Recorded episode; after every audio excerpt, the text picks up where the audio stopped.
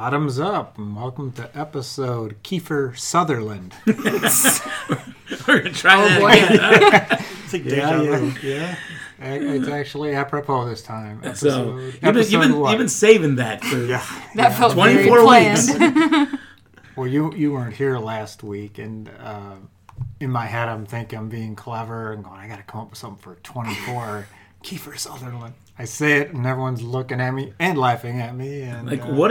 Because we were on 23. Yeah. Oh, I'm like, I got it right away. Today, you got it. So we had to actually ditch that whole startup, and we started over. So, anyways, it's episode 24, and we're getting close to our quarter century mark. Ooh. Yeah, I don't know. That might be the what kind of celebration can we have? We might have to do the distillery. Oh, I see what you're saying. Celebration. Yeah, maybe celebration. Put the treasure trove away and come up with the what do we call it? The top shelf elixirs. I was thinking barrel, instead of the treasure trove, the treasure barrel, the booze barrel. Wow, classy. Yeah, it's the best alliteration I can come up with. Yeah, let's roll out the barrel. We're gonna poke it too. So we're gonna look at beers here. Yeah, I guess that's what we do, right? Yeah. Do we? Do we do that here? Yeah. Some say, actually, some say that our I don't want to say our variety, but our ratings have been not very interesting. I'll get into that after when we start drinking our beer.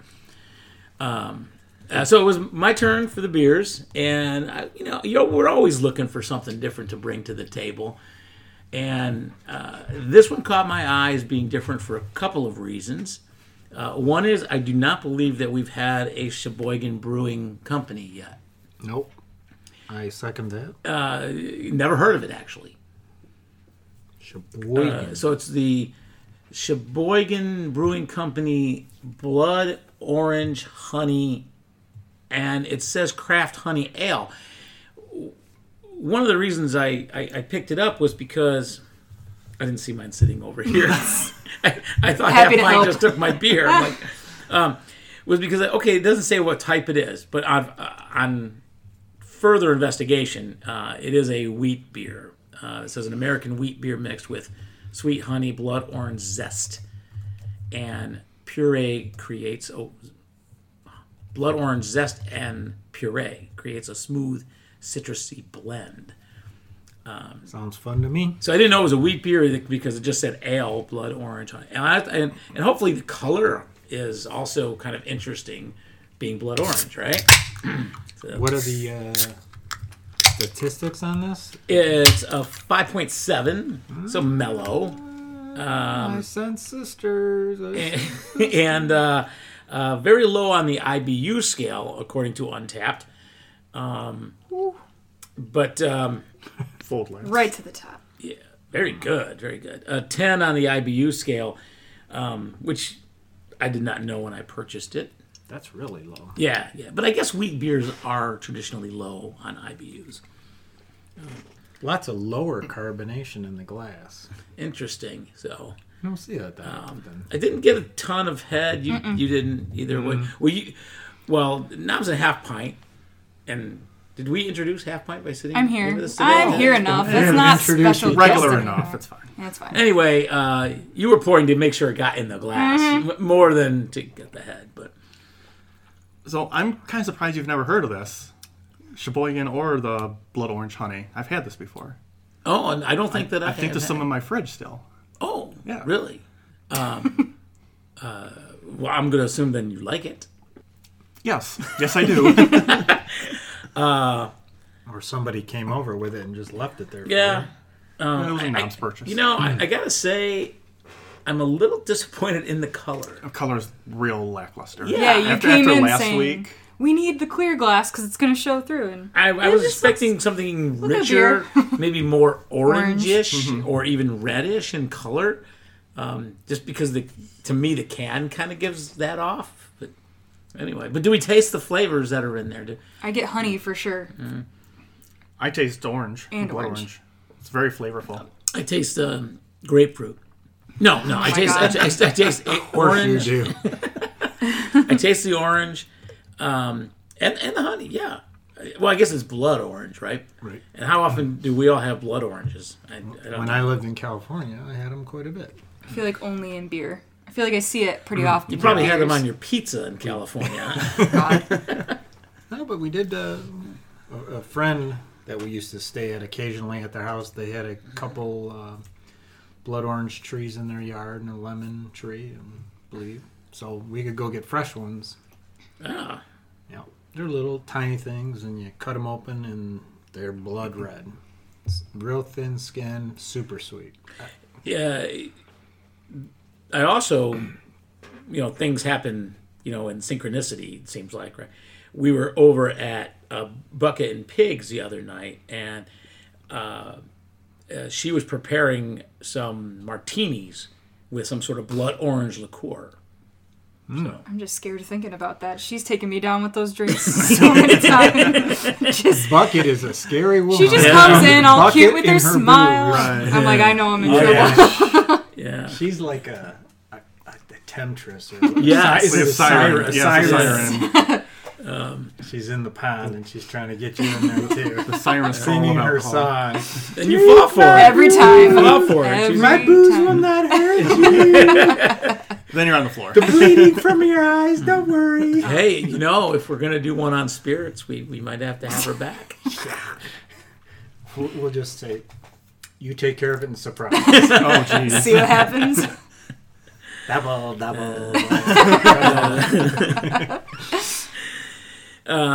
As I alluded to earlier, someone on our Facebook wrote a comment under last week's beer review.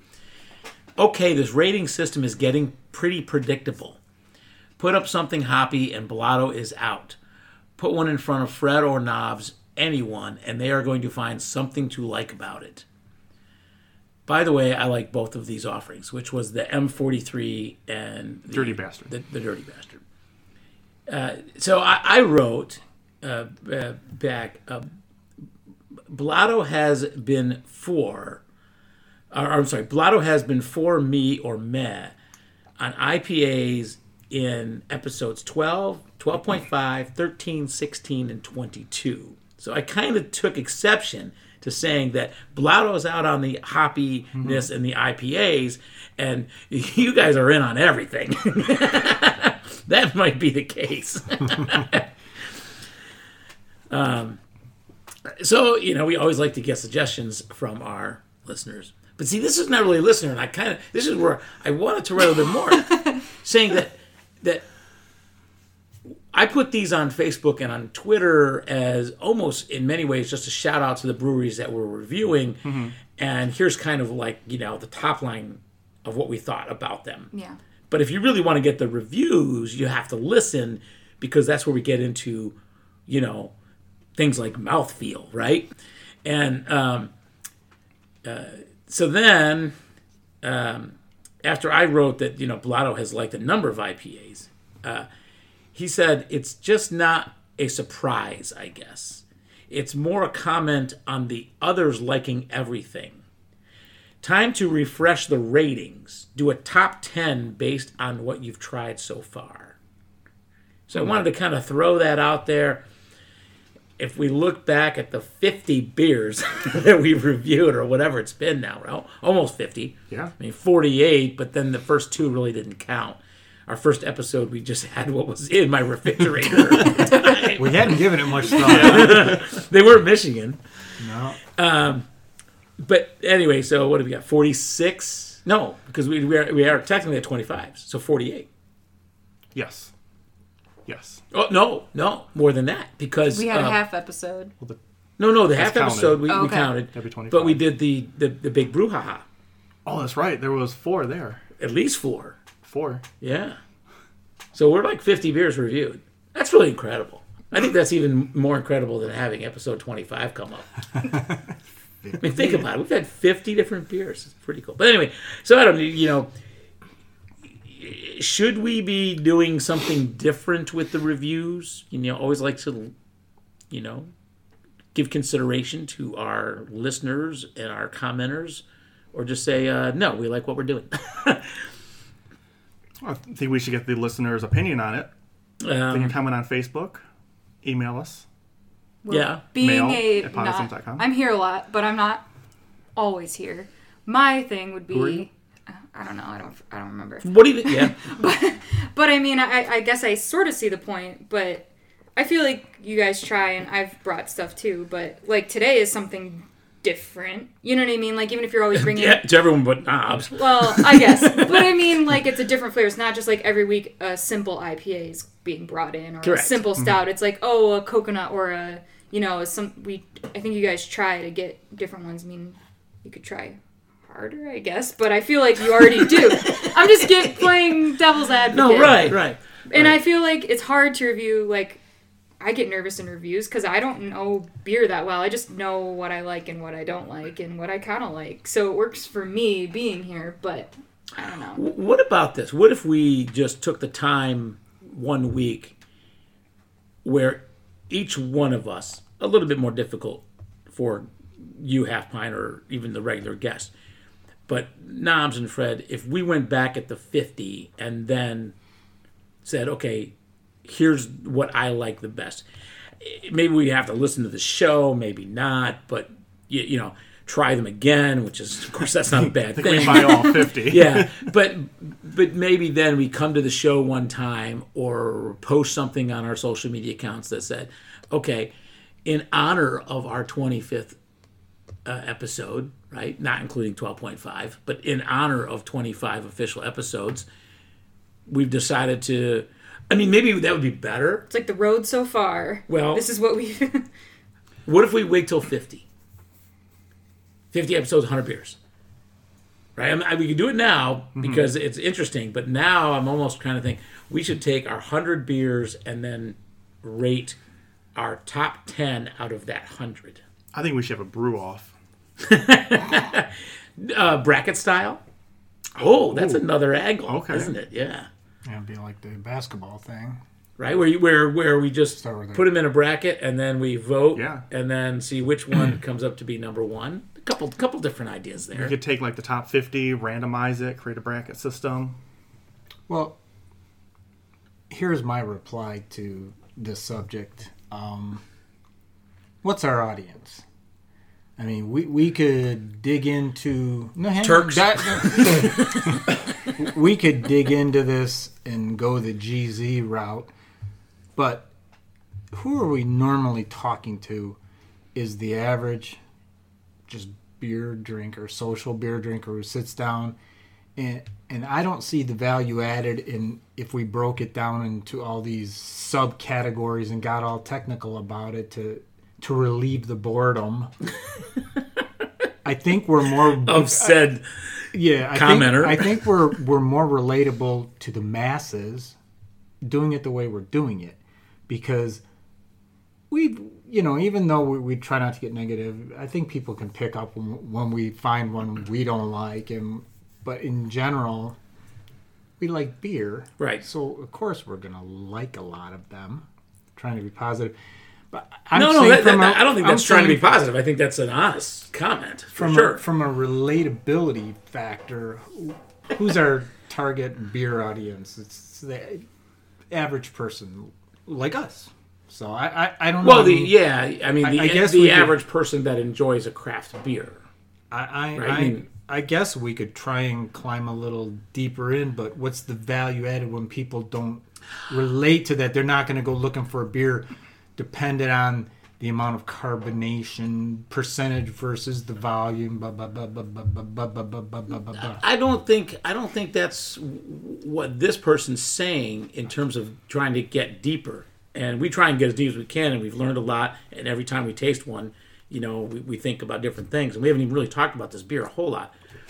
I think what they're saying is to help the listener sort out all of the different reviews that we've had, what would be a way to do that, you know, to rank them or to, you know, I've always wanted to stay away of comparisons, but maybe that's what has to happen, right? Maybe that it has to say, you know, to our listeners, if you're unable to try 50 Michigan craft beers, here's the ones we'd recommend. Here's the ones that we would recommend, right? I mean, I think that is maybe, and if you're a listener and every week you're hearing, okay, there's you wouldn't be able to keep up, right? I mean, unless you were doing a show like this, you're not trying 50 craft beers a week. You're just not.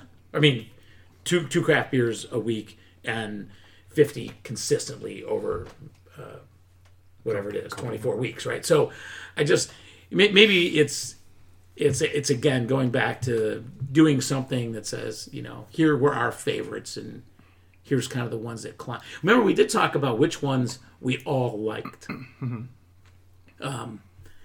But that would necessarily, in the bracket method, that wouldn't necessarily come out. Because you would, as you said, randomize what you're comparing. So you could have, top two be in the first round. So now they're out, right? I mean, just in a fun sense, yeah. Right?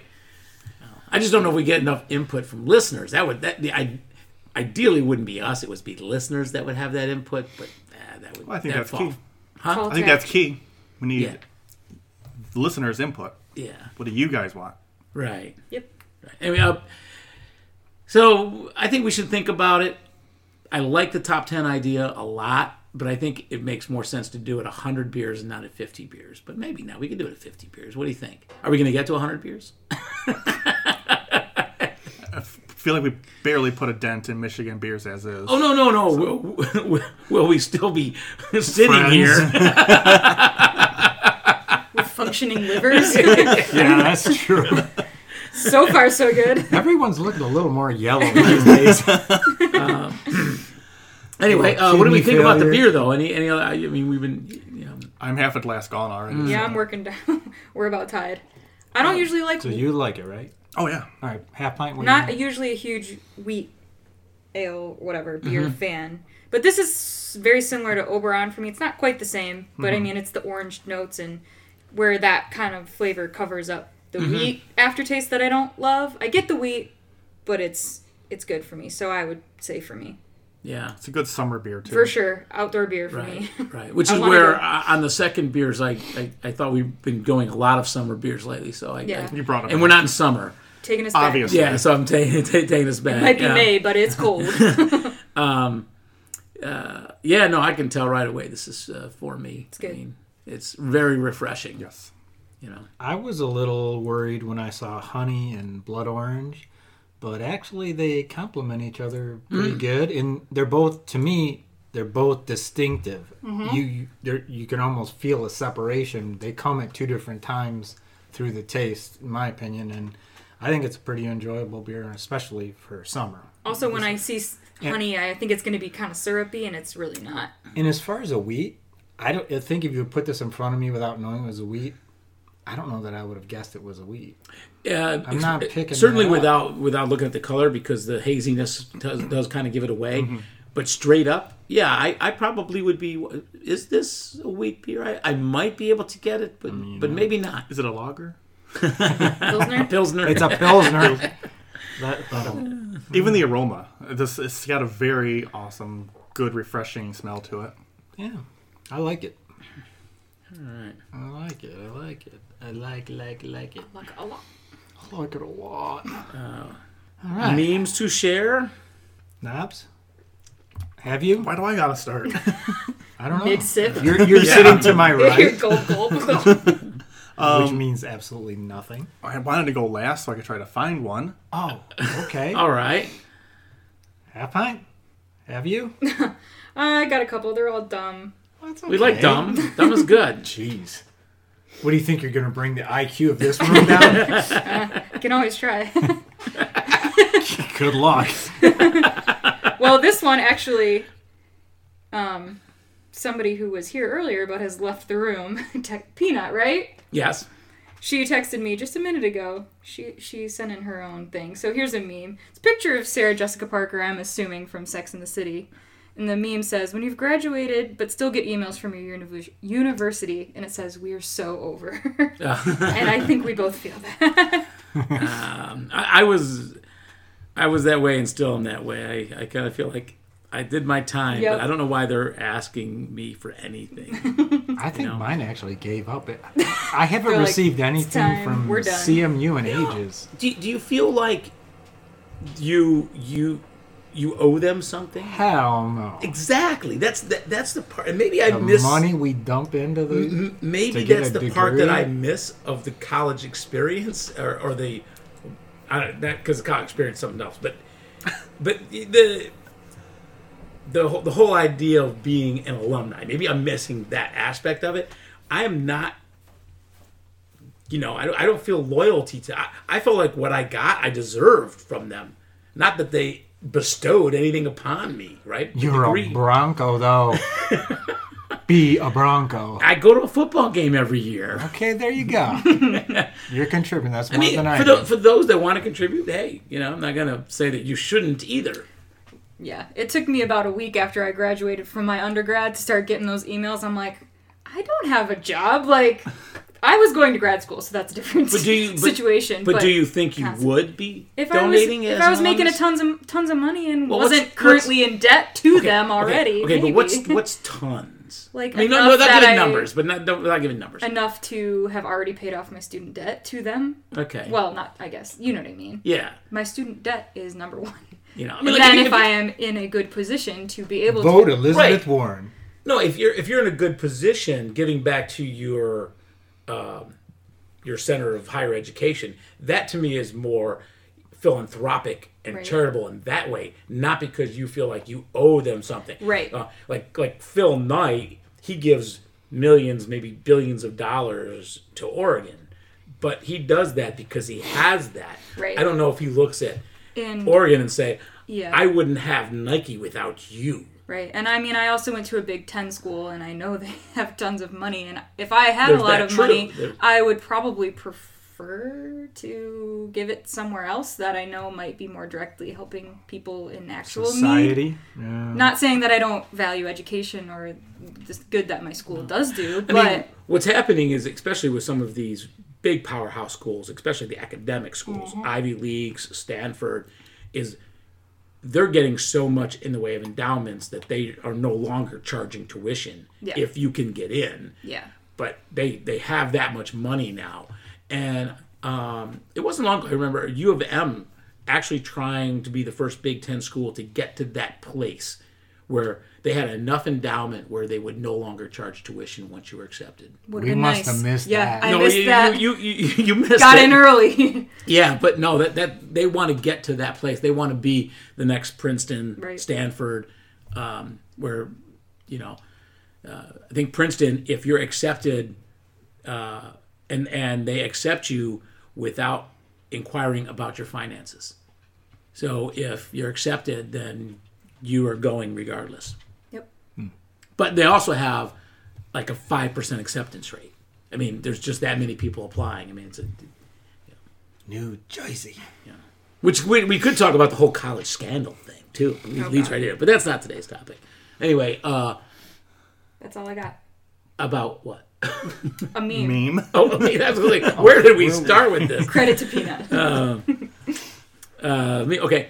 I kind of feel like this has been an ongoing theme here at Bottoms Up, and this one I couldn't resist. Then I have lots of other good ones, but it's another Bob Ross meme, and this one it shows Bill Barr as Bob Ross, and he says, "If you don't like it, that's okay. Just cover it up." With fluffy little clouds. And, he's got a big black line going through the paint. I didn't see that. He's got a redaction. I see. Is the color coded? Or? He's a vile human. More on him later. Mm-hmm. Grassy? Well, mine, I tried to stay away from politics this week. Let it breathe a little bit. But it is related to the grassy troll. And it's a meme that says, "No, I'm not a smartass. I'm a skilled, trained professional in pointing out the obvious, and I speak fluent sarcasm." Very grassy trollish. Yes, that's a nice way of putting it. Yeah. Okay, well, I found one. Okay, all right. Welcome back now. This is just a nice silhouette of Michigan. Okay. It says, feeling cute, might dump some rain on everyone. I don't know. It's awful. I love it. It's so true. I didn't say it was a good meme of the week. I don't get that. It's got to end. That social media trend has got to end soon. I'll explain when you're older. When I'm younger. Explain when I'm younger. This way you never have to explain. All right. So, we got some fact checks this week? Because I know we made mistakes. Well, actually, not really. We didn't really make any mistakes. Do you know one? Sutherland. Well, there was episode. That. The we were stumped as to what M43 where M43 was. Go ahead. What? Kiefer Sutherland again? I think his dad, Donald Sutherland, lives on that road. Oh my God. Oh, that's working it. That's really working it. M43 is actually a pretty amazing road. Of course it is. It'd have to be. To get a name. Beer named after beer, right? And I'm sure we've all been on portions of it, but it kind of meanders all over Michigan. Does that go through Sandusky? That goes through Traverse City, right? No. It's all wrong. I'm sitting here high on my horse. I'm like listening. I'm like, you guys, it's Traverse. It's up north. No. I'm just wrong. No. All right. So it starts as an extension of Grand River near Weberville. So if you're taking up 96, you see the Weberville exit, and which towards Lansing. Right.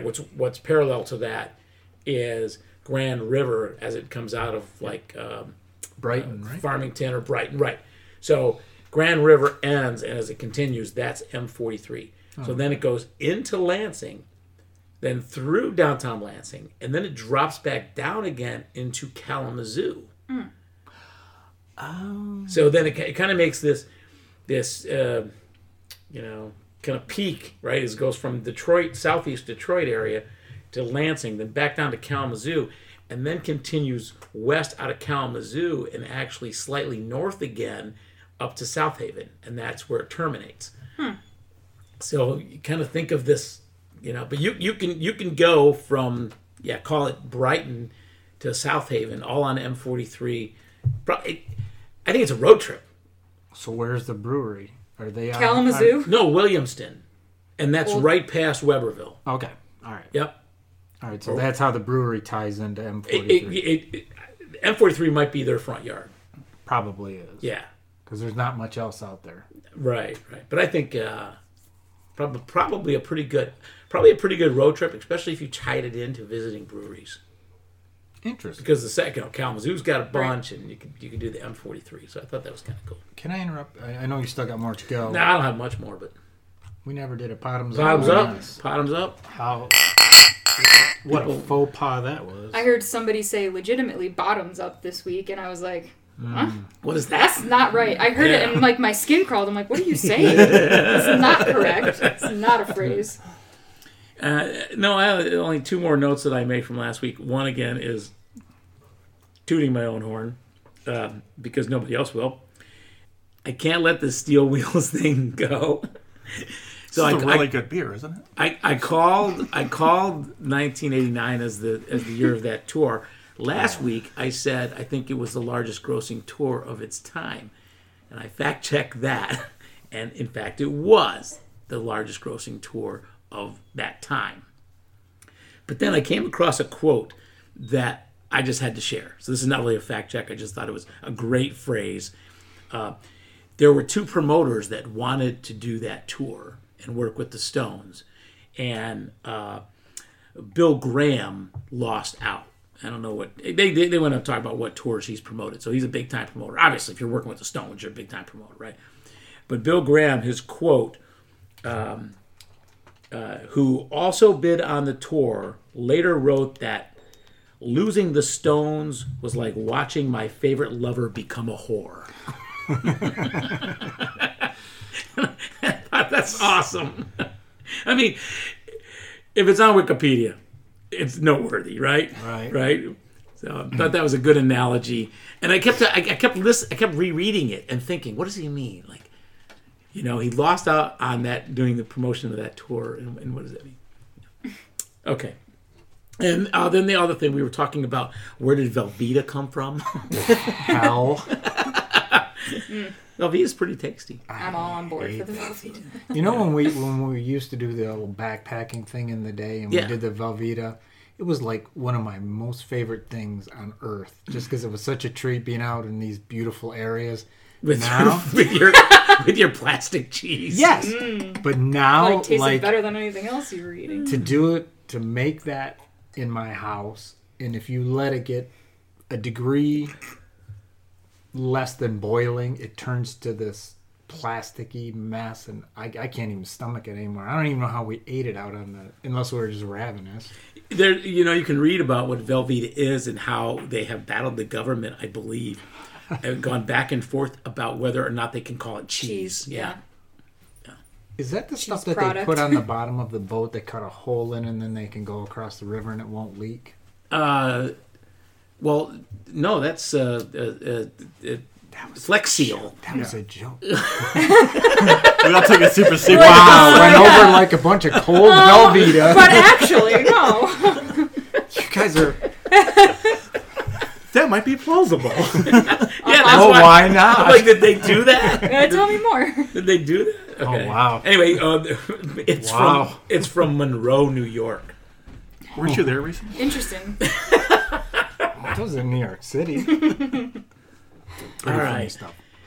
Should we get to the topic, or Fred? We're into this. Gonna need another beer soon. I know, but I wanted to share my story. Very chatty. My airport story. Oh yeah, go for it. Just do it. We're rolling tonight. We're freewheeling it. We're freewheeling it. We don't need no stinking format. Whatever we get done, we get done. What else you got? So I don't think. I think I started. Did I ask you earlier? I don't know. The semi-famous person I met in the airport. You did not ask me, but I heard about it. Oh, okay. All right. And I know who, yes. All right. Oh, I remember I asked Peanut because I thought maybe she saw it on my Facebook post, but she didn't. So. I both heard about it and saw it on Facebook.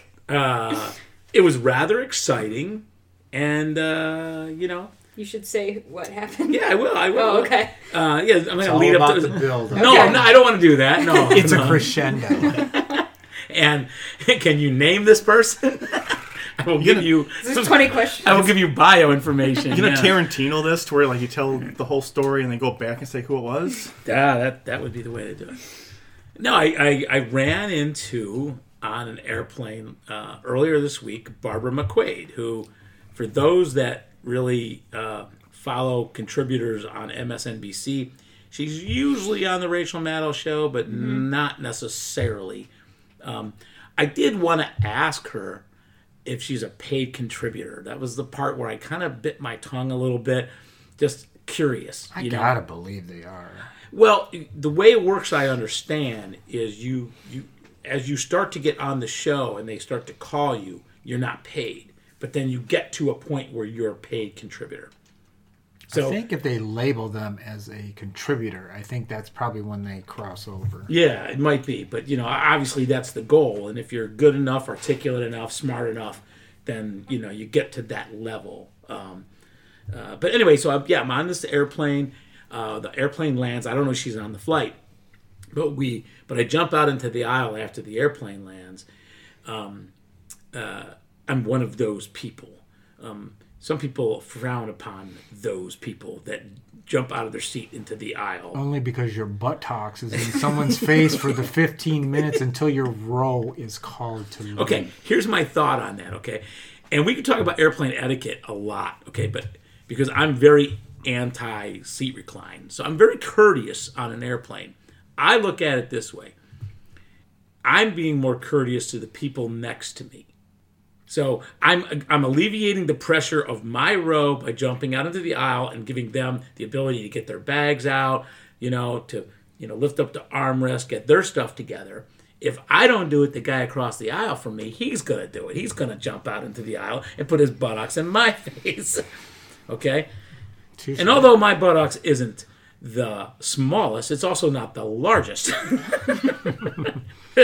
So... Anyway, so I like to jump out into the aisle as quickly as I can. And guess who else does? Barbara McQuade. So I'm standing there waiting for the plane, or waiting to deboard the plane, and I turn around, just looking around at who's around me, and I turn around, and there is Barbara McQuade, law professor at U of M, contributor to NBC, MSNBC, and also kind of part of the resistance, I would say, right? Yep. Anyway, so then I wanted to acknowledge that I knew who she was without saying, oh, I know you, without being like a dorky fan. So I just said, hello. Fanboy. And she said, hello back. And anyway, so I asked her a few questions about recording and yada, yada, yada. And then as we were getting off the plane, I slowed down a little bit because I was in front of her. I slowed down a little bit so she could catch up to me, which she did. So I got the impression that she was very approachable and liked the conversation, that she could have easily lagged behind me and just like, this guy's kind of creeping me out, right? So she immediately caught up to me, and I just said, do you think Mueller let us down? And she said, yeah, I kind of think he did.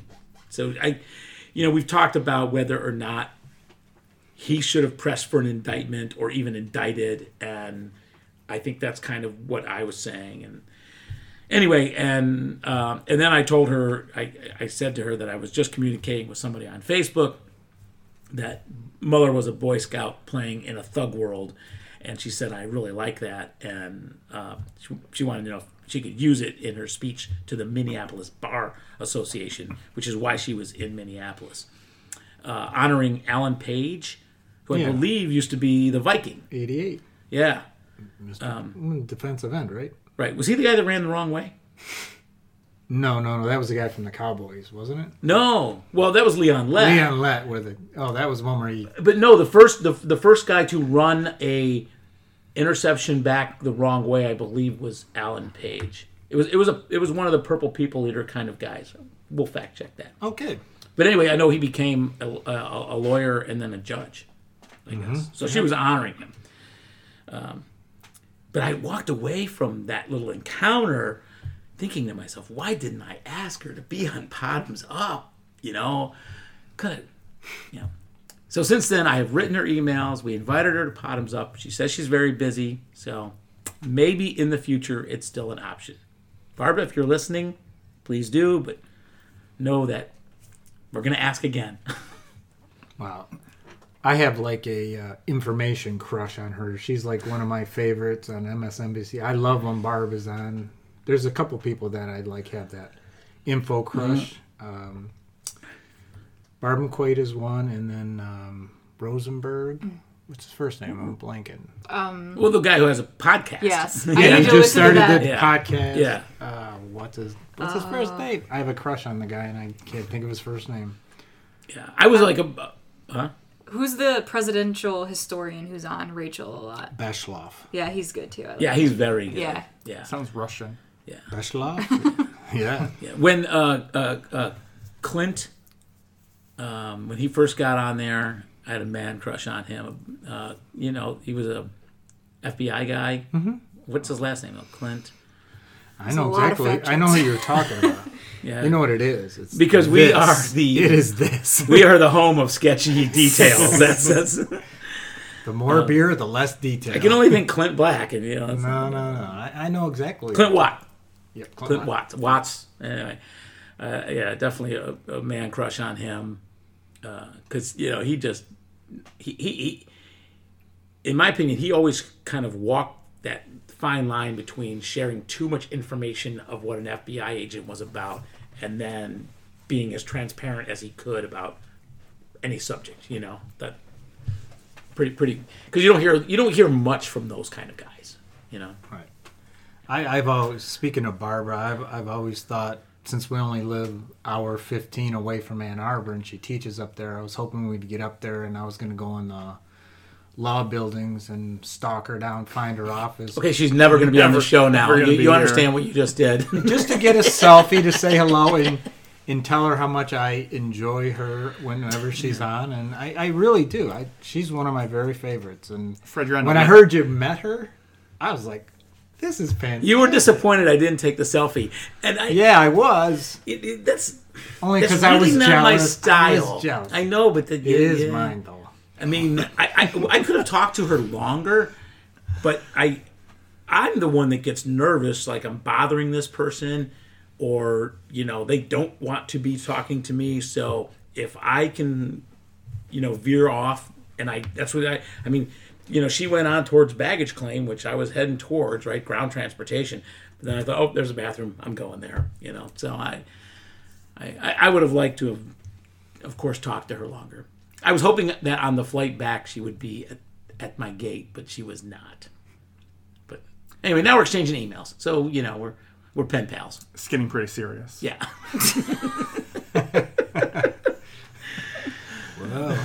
Wow. So did she use your quote?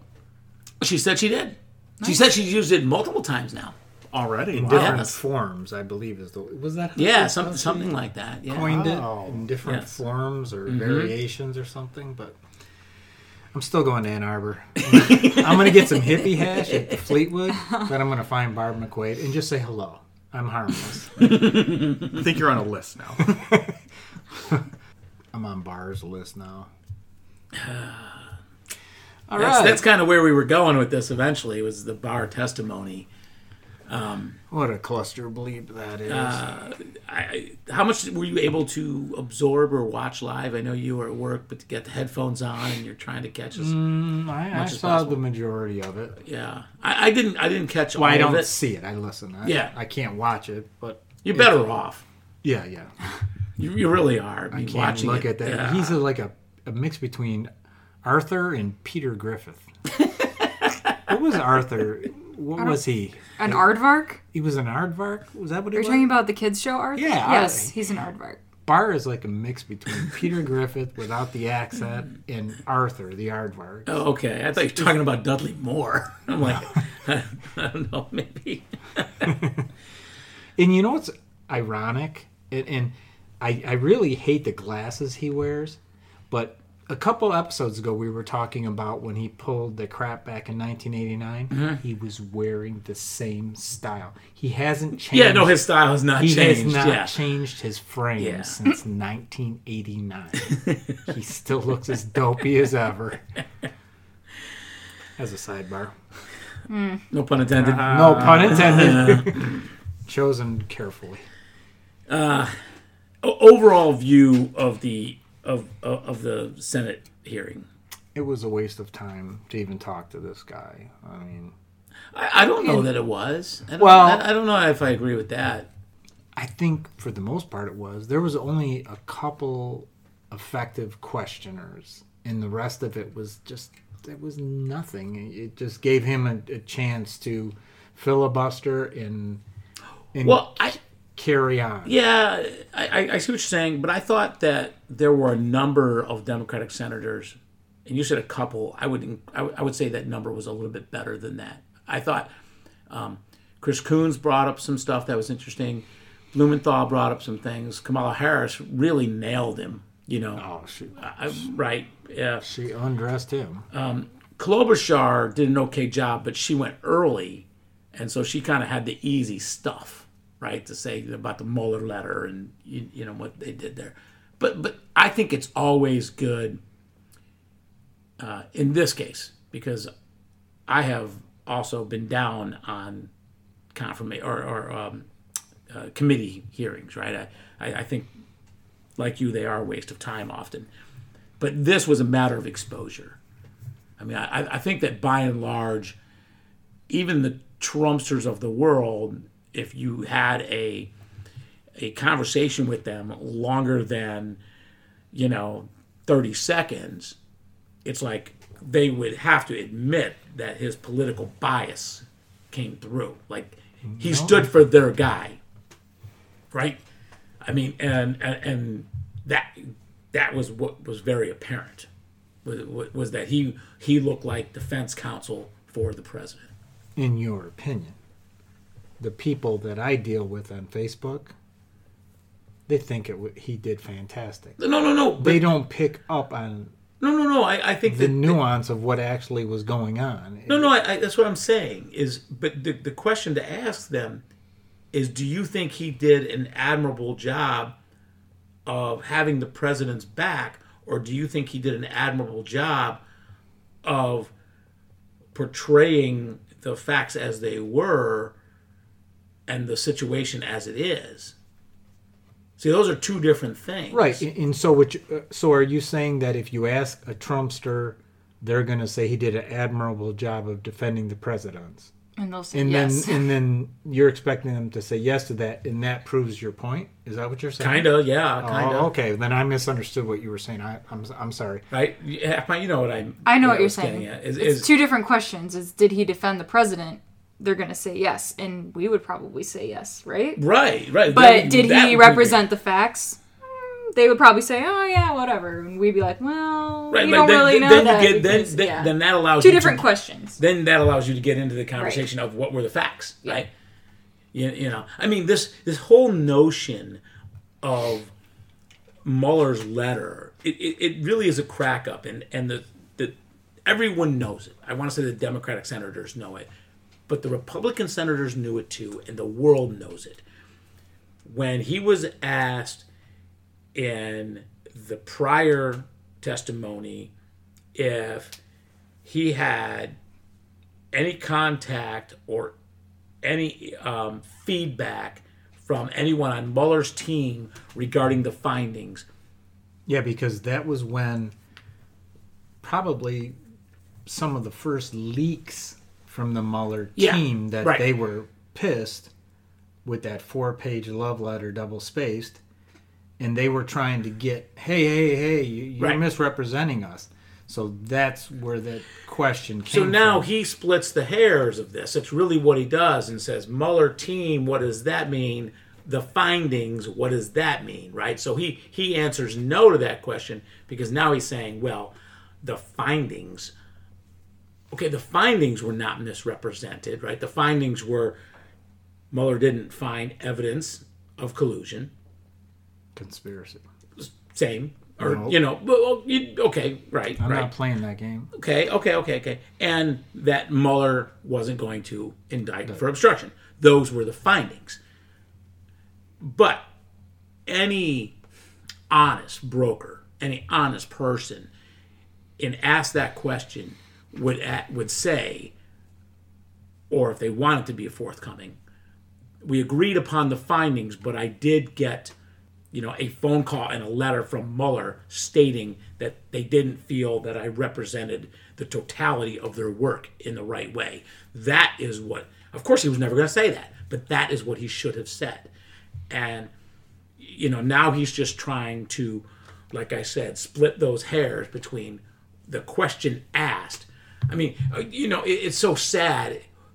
We know what the intent of the question is, and now...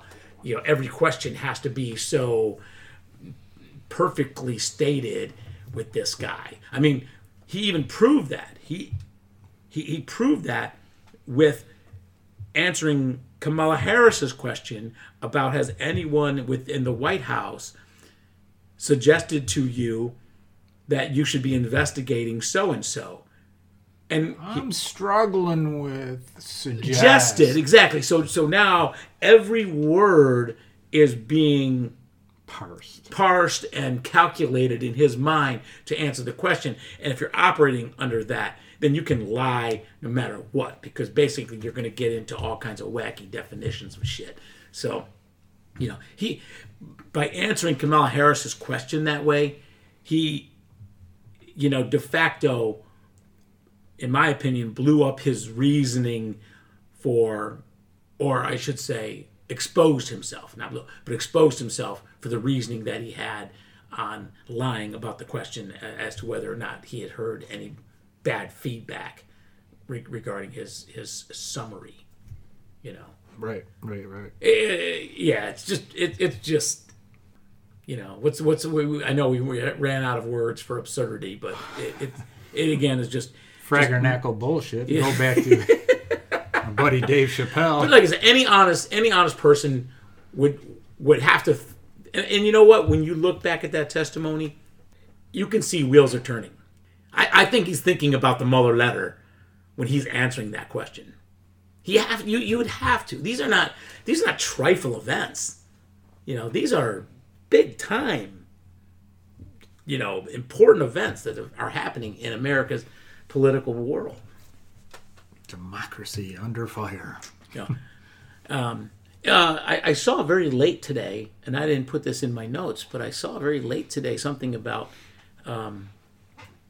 Lindsey Graham wrote a letter to Mueller today. Yes. He's not requesting his presence.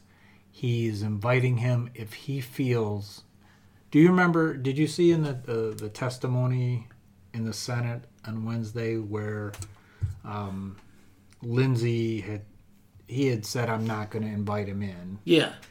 But there was something that came up in one of the questionings. He says, I'm going to write him a letter. And I think it was the whole thing about Mueller being pissed about the way his report was being reported by Barr. By the media. Blaming the media. Yeah, you're right. Right. So what he said, he goes, I'm going to write him a letter. And that's what he did today is he gave him like an open invitation to come in if he wants to clear the air on that. I didn't think it was an invitation. I just thought that. No, he said if he goes, I'm not going to demand or request you come in, but there's an open door if you would like to. Okay. It's not an invite per se. It's right. But what I thought it was. And you seem to have more up-to-date information. I thought it was he wanted to hear from Mueller, but not in testimony, like in a letter form. He wrote to Mueller to give him information as to whether or not Barr's characterization of blaming the media was correct. So not an invite, and not even an open invite, just saying when Barr is saying that it was the media that you were concerned about, is that what you meant? And how that would be communicated, I don't know. But that's what I thought happened today. Maybe so. So, I don't know. I mean, does it matter much if it's the House or the Senate in terms of testimony? Do you think that matters much? I mean, Lindsey Graham says this is all done. We're done. Well, then you answered your own question. No. But what I'm saying if... No.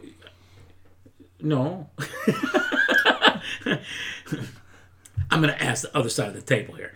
If does it matter who the questions come from, whether it's the House or the Senate?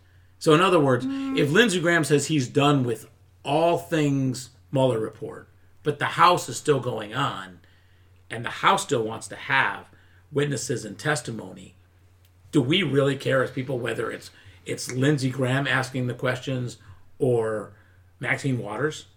You know what I'm saying?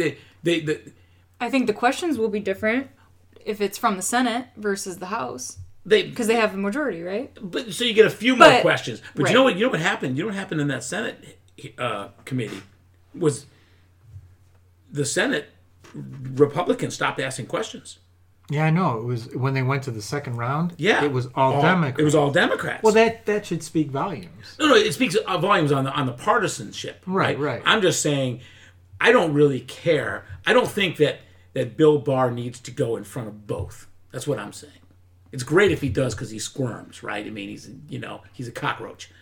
But if they bring Mueller into the House, you know, in concept, you know, in theory, they'll ask basically the same questions. That's what I'm getting at. Mm-hmm. Probably.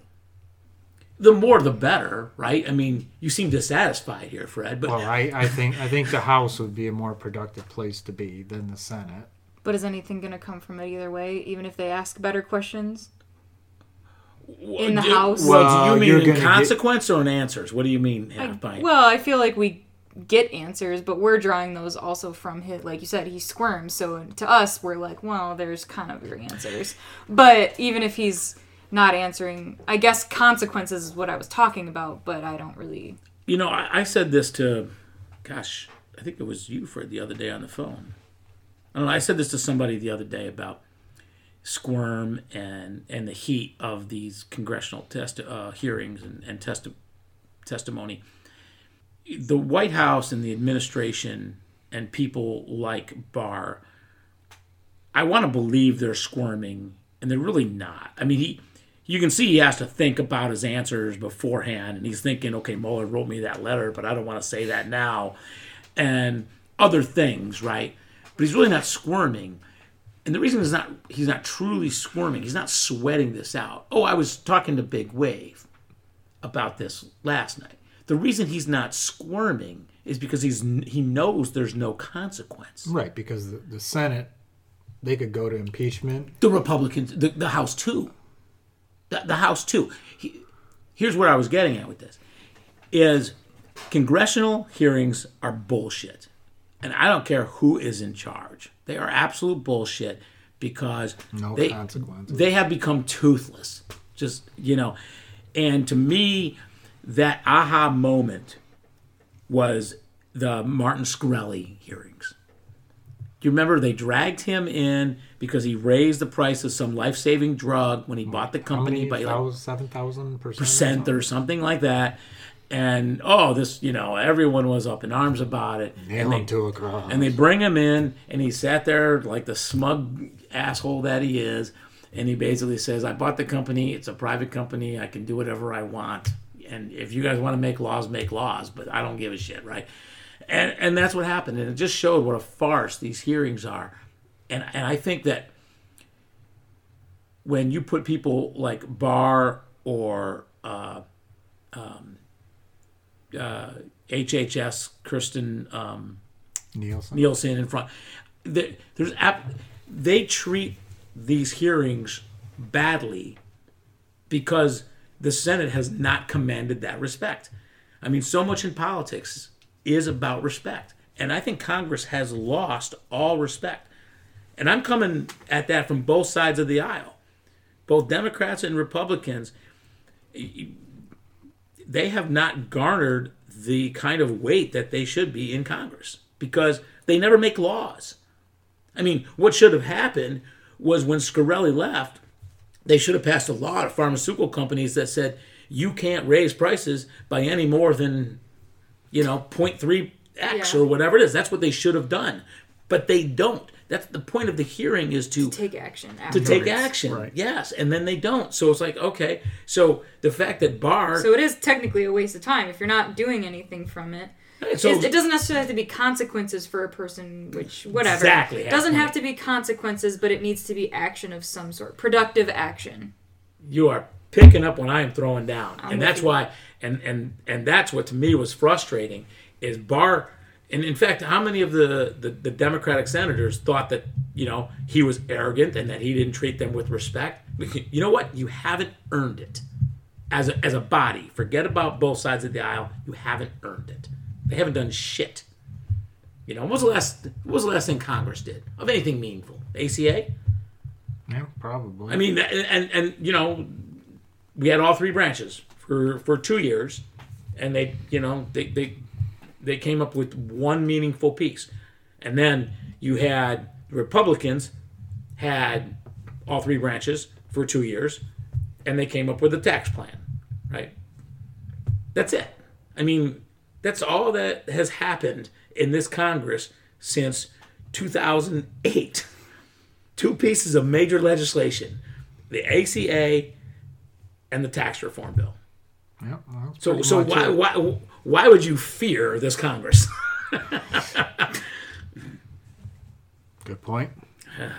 Exhausted. Thought about it that way. I got a lot more in my notes. So let's pick something up. Okay, I got one. This one's really driving me crazy, and I don't know which Democrat is going to pick up on this.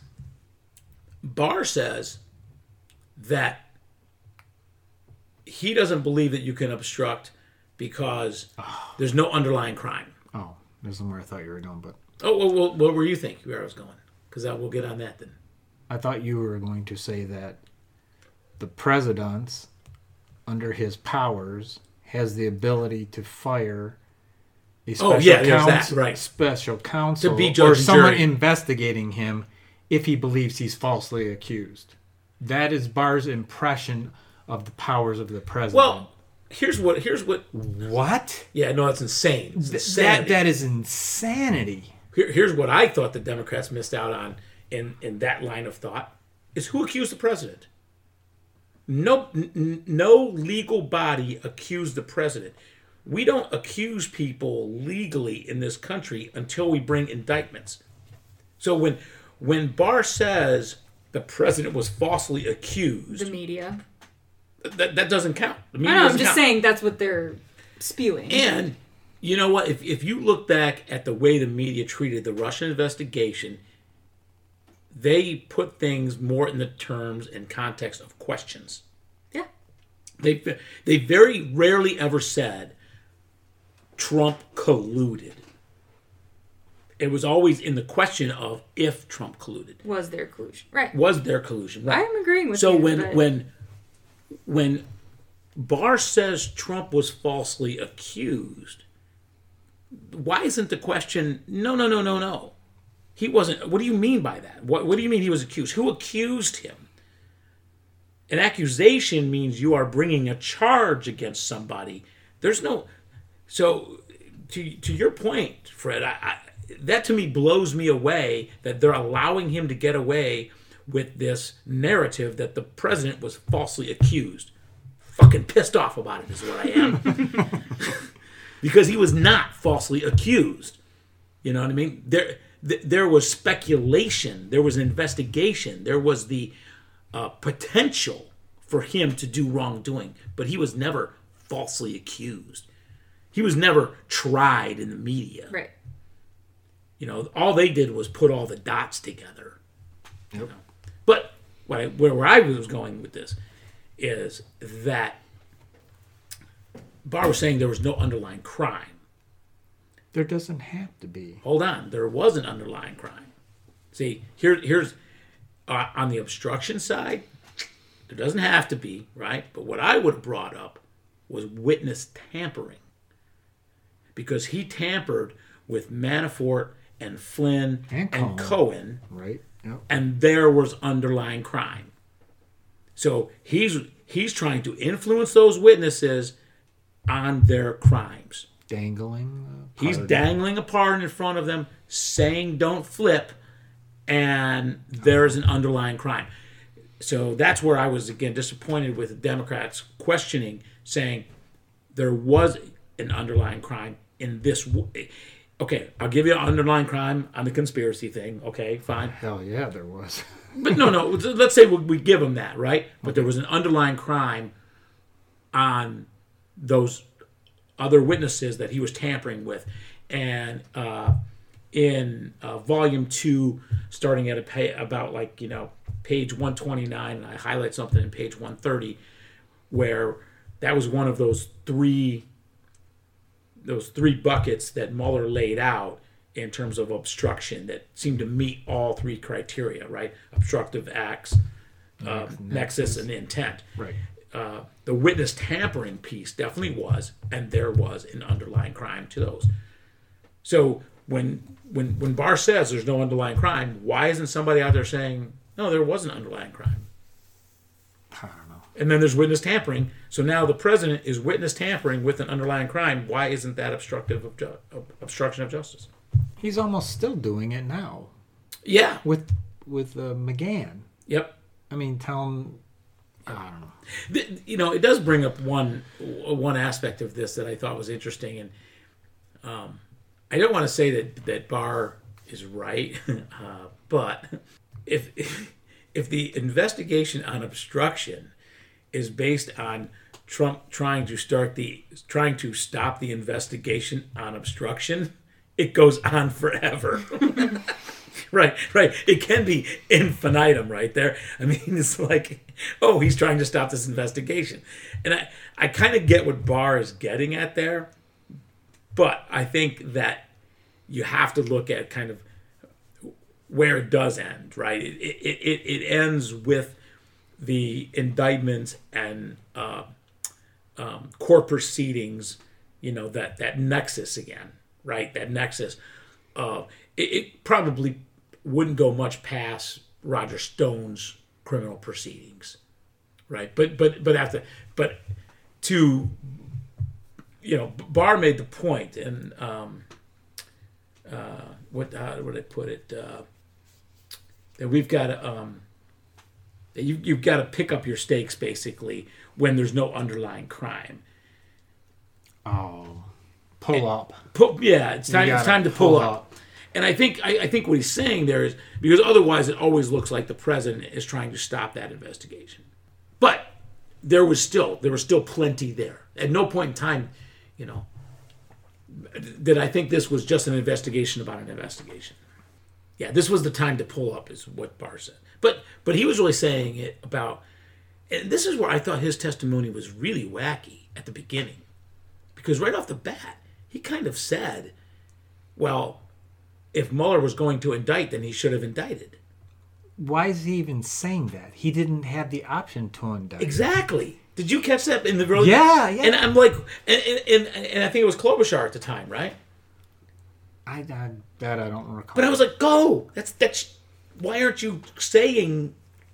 Then you. If he's had the DOJ, he should know damn well about the DOJ opinion that Mueller is working within the constraints of. So why would you even say, why isn't he indicting?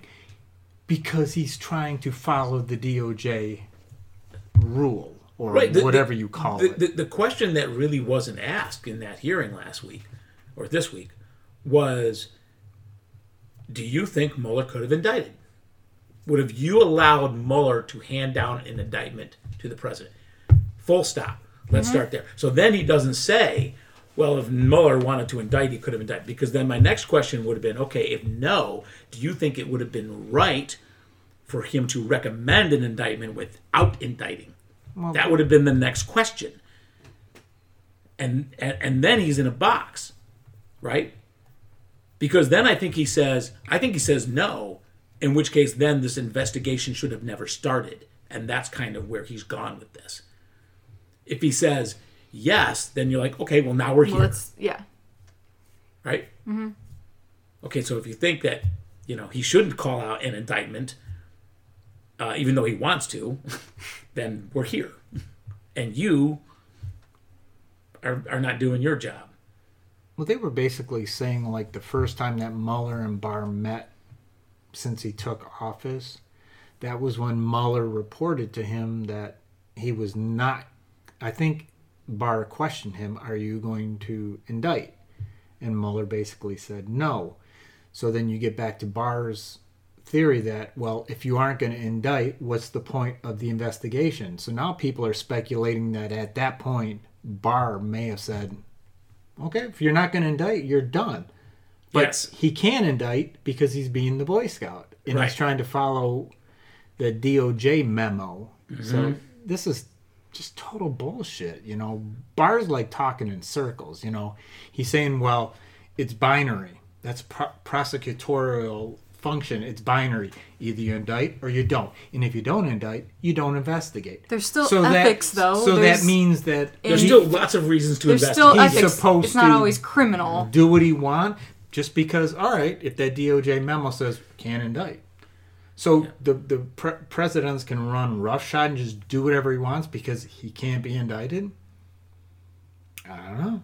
And it was on Rachel the other night, and I'm not sure if you saw it. They were talking about that exact situation where Barr saying, if you're not going to indict, why did you investigate? Mm-hmm. And so what Rachel was saying in her analysis of it is that what Barr actually did, thinking he's... like hamstringing Mueller and putting him in this box where he can't move.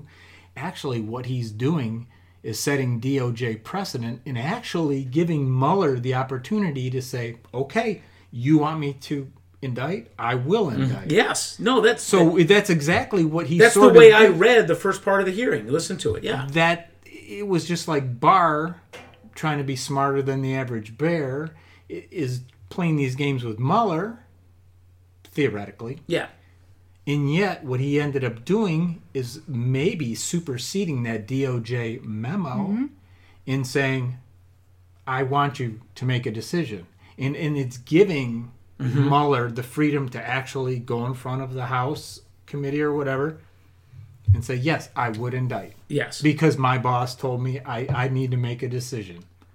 So I thought that was interesting that he thinks he's being so smart, so clever, so crafty, when in actuality he may have just opened himself up to let Mueller supersede that. I don't know if that ship's already sailed with Mueller, but it will be interesting how Mueller responds to that question. It will be the question, right? Would have you have indicted? Because Barr also gave a whole bunch of legal mumbo-jumbo about, well, according to what Mueller said, it wasn't because of the DOJ memo that he didn't indict. No. And really that's not, that again, that's another lie. I mean, it's pretty clear when you read Volume 2, page 1, I think it is, and somebody brought it up to him. He explains why he doesn't pass an indictment judgment based on the DOJ memo. Yeah, he said it wouldn't be fair because presidents wouldn't have a day in court. Yeah. So yeah, he was trying to be fair, which is admirable Boy Scout bullshit. But... the other thing that I thought was pretty interesting was when Senator Chris Coons asked him, going forward, what if another a foreign adversary came to a campaign and offered them information? Should they take it? And he had a brain cramp. The answer is no. And Barr kind of and again, he wanted to get into this semantic argument. He was like, well, foreign intelligence agency from the government. It was like, Trump Jr., he doesn't know if the Russians government is giving this information or not, right? It's some lawyer and some pop star, right? I mean, and I thought, again, that was a little weak on the questioning, where Barr wants to parse the meaning of foreign intelligence agency. And that to me is like, I don't care. How would you know whether it's tied? What if you don't know that it's tied to the government? It's a foreigner, but you don't know that it's tied to the government. What do you do? These foreigners will normally carry a business card. And if you ask for it, then you'll know. And they actually have a flow chart with how far away removed from Putin they are. Yes. So, if it's really, complicated, then you can say, okay, right? But if it's... Pie charts. Yeah. Charts, yeah. Venn diagrams. Got to throw that in there. And then the way Barr ended it. Snitty. Yeah. How did I know you were going there?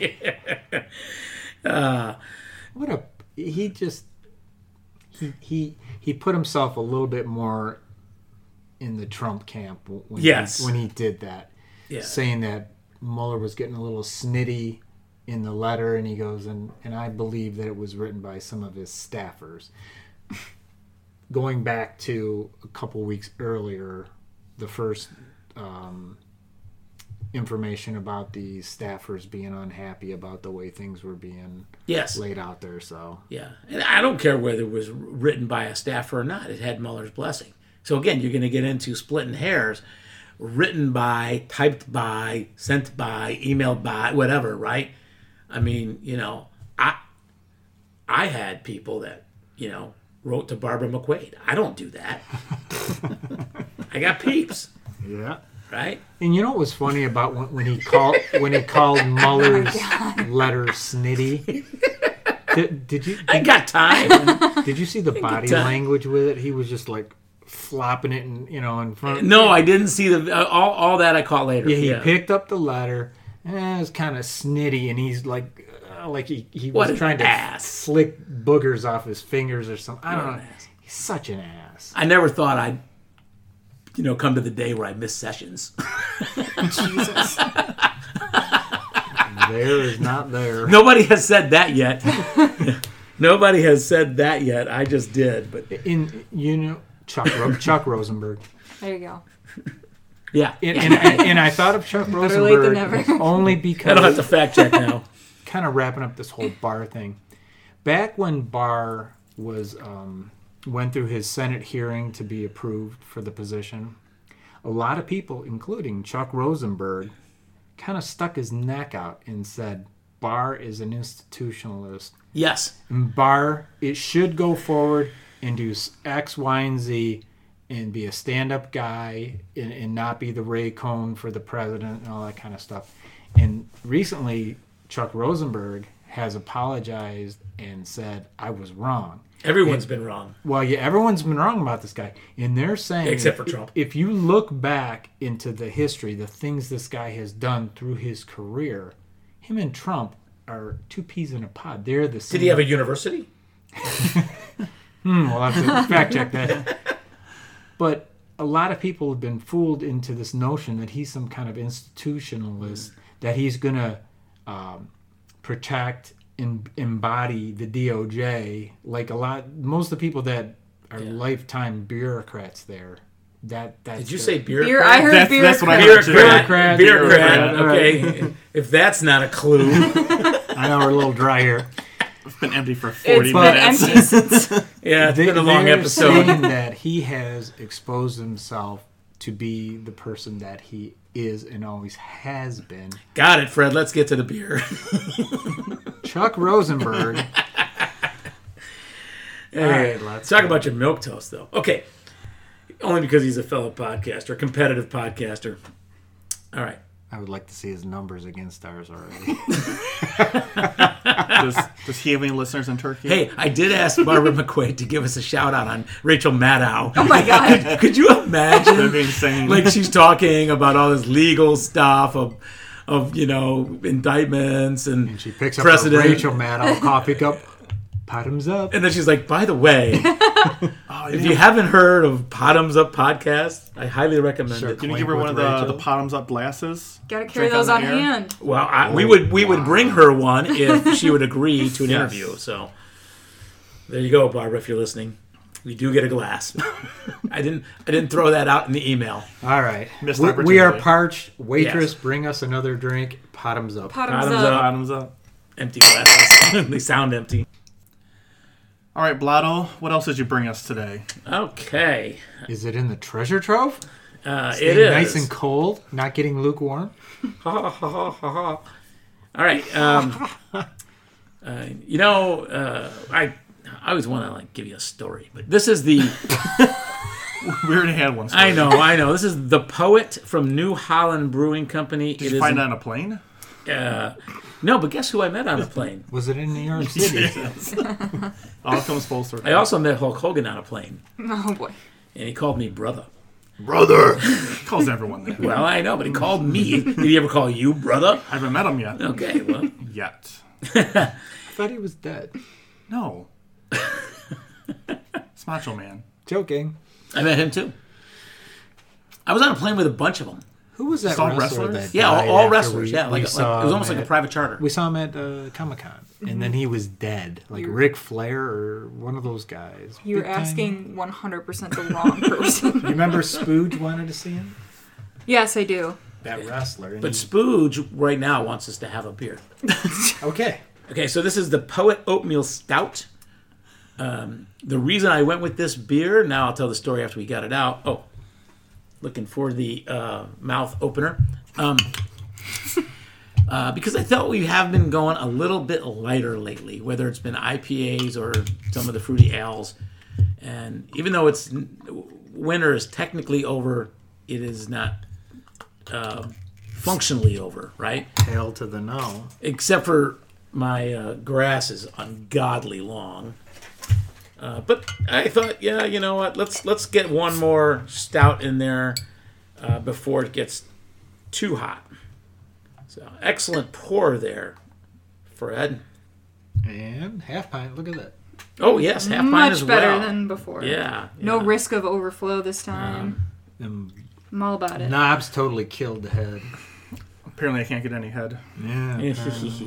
Yeah. Anyway, certainly stout in color, rich in color, aroma. Bottoms up. Oh. Bottoms up. Bottoms up. Oh, you can tell the difference with full glasses. It's a much sweeter sound. I had to really double and triple check to make sure that we had not done this beer before. Maybe because the label kind of looks like Cabin Fever. A little bit. And it's a stout. And I think you might also have been mixing it up with a... Founders Porter. Remember we had talked about that was one of the ones that everybody has seen forever, but nobody got. That's sort of reminds me of that label. And I'm a huge Poe fan, so you know, calling it the poet with the raven on the label. Yes, sir. Mm-hmm. Jumps out at me, and I'm sure I think we've done a New Holland beer as well. Yeah, at least one. The oats bring a creaminess and soft mouthfeel to the rich roasty malt character. Does it, that soft mouthfeel is that? I think so.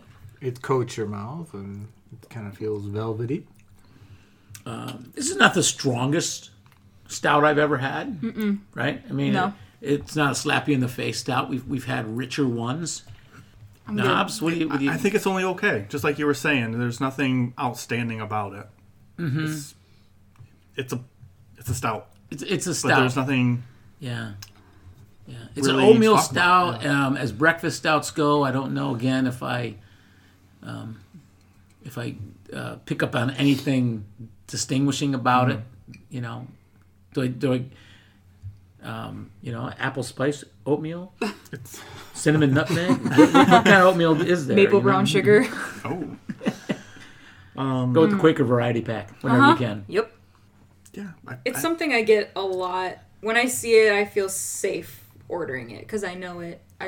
It's a poet. I know it. Huh. It's a very safe. I see it a lot around here. A lot of places I go to a lot. It's pretty much a standard. I'm more like you said, we've been doing a lot of the summer ones. At this point, I'm more into the summer ones, but I'm always down for a stout. But at this point, you were ready for another beer. Absolutely. And always down for an oatmeal stout. It's not like, I agree with Knobs, it's not totally the best, but it's good. I like it. Only 5.8 again. Yeah. It's real weak for a stout. Can you see, Star? 5.7 and a 5.8. So it's a step up. So that's why it's the soft mouthfeel versus the hard mouthfeel. That's right. Okay, don't go anywhere with that. But I would probably lean more towards meh. It's not bad. It's not good. It's just not outstanding. Yeah. You know, there's nothing unique about it. And I know that we try not to compare beer to beer to beer to beer. But some people want us to. Yes, I've heard. This, in the world of the stouts we've had, and you guys have been pulling me over from the IPA side to these darker, heavier beers, to me this kind of falls a little short compared to the other ones we've had. So I'm in agreement with Knobs that there's just nothing jumping out about it. I'm looking for, secondary taste, but... It's just roasted malt. Yeah, that's it. I'm getting the roasted malt, and that's about it. I mean... That's where it ends for me. If you were in the mood for a stout, again, going the comparison route, if you were in the mood for a stout and you saw the tap for Guinness or you saw the tap for Poet, would it matter? It would for me. So I'm going to try to stick local. There you go. Agreed. Very political. Okay. Yeah. So that kind of pushes it a little bit. I mean, because I was using Guinness as the standard bearer of stout, right? The benchmark. Yeah. Mm-hmm. You know, I think if it had higher ABV, it probably more flavors to it. Yeah, if you could have got over 6 for crying out loud. Just saying, New Holland, if you're listening, crank that shit up a little bit. I always flavor. Like on the bottle they put pairing recommendations. Mushrooms. They didn't say what type or how. It could be psilocybin, but. And then beef, and then soft ripened cheeses. What's a soft ripened cheese? Brie. Brie. Yeah, I guess. Yum. And then chocolate. That is a guess. Chocolate. It all sounds right to me. It sounds good. Yeah, where's our chocolate? When are we going to do a chocolate show? I must be here for that. Get in line, Sesta. I say for me. I would always order it. I see your points, but I feel like it's a solid oatmeal stout. If you enjoy it, it's a for me. Yeah, and you're gonna order it over the Guinness. Yeah, for sure. I would like to compare it with the Guinness. But didn't we find out when GZ was here that Guinness is actually sissy stout? Well, that's why I'd like to compare. That's what this is. Well, this is, but even Guinness, I think, is even more sissy stout. And that was like my first dark beer, and I stuck with that big time forever. You know, I did black and tans. If I can't see through the beer, I'll drink it. That was my whole opinion on it. And I was thinking I was this badass drinking Guinness, where everyone else is drinking Bud Light and all these others. Yeah, I was Guinness Harp. If I could get the black and tan, that was my thing. Can you try making it on your own? It never works. Never works. You try with 4.2. That's what I'm saying. It's really sissy stout. And we were fools for all those years, and I guess hardly stout. I guess we 4.2 is that true? But everything was 4.2. What was Stroh's like 3.8 and Labatt? Yeah. I mean, what was the Bredor, that Canadian Bredor extra stock 6.5? 6.5, and we thought we were like injecting heroin or something because everything else was so weak, you know. We would travel to another country to get 6.5. I mean, we had to make a pact before we did Berdor. You guys sure you want to do this? You may go places we don't know. What are you doing over there, Half Pint? I'm just taking a picture. Oh, okay. All right. Oh, because you wanted the logo. I did, glass. Yes. I see. All right. But it didn't turn out as well as I thought. Bottoms up. Mm. I'll do both. Okay. I stole knobs. That's why this works for radio. Here, you can take a sip at least. Before we jump into our topic, take a picture. I need to say something. Oh, okay. Please do. China, if you're listening, please get Trump's tax returns. You're forcing me to go on about the political topic, and I don't want to. Hillary was so good on Rachel Maddow. Yeah, she was very good. I mean, you don't have to like her as a politician, but boy, was she was on her game on that interview. She showed the contrast, she showed what we're missing, and she showed the hypocrisy of the way people are treating this Trump administration, all within the same 30 minutes. I mean, it was really a great good interview. It was rock solid, and she was relaxed, and she wasn't bitter, and I think it was genuine, right? But when she said, "I live rent free in Trump's head," one of the great political lines. Speaking of Hillary, she was also this week on a Comedy Central skit show, and didn't see it.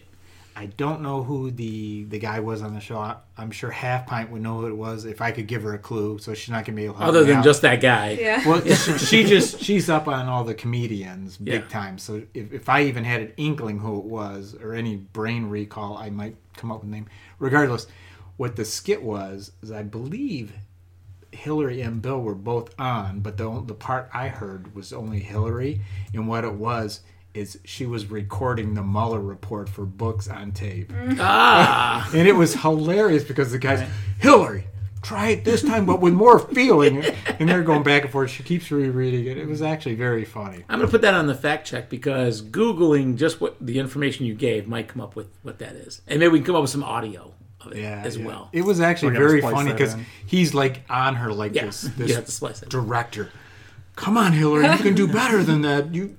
Feel it, be it, you know, and then she tries it again, and of course she nails it. And so funny. How ironic would that be, huh? Her reading that actually is a book on tape. That'd be hilarious.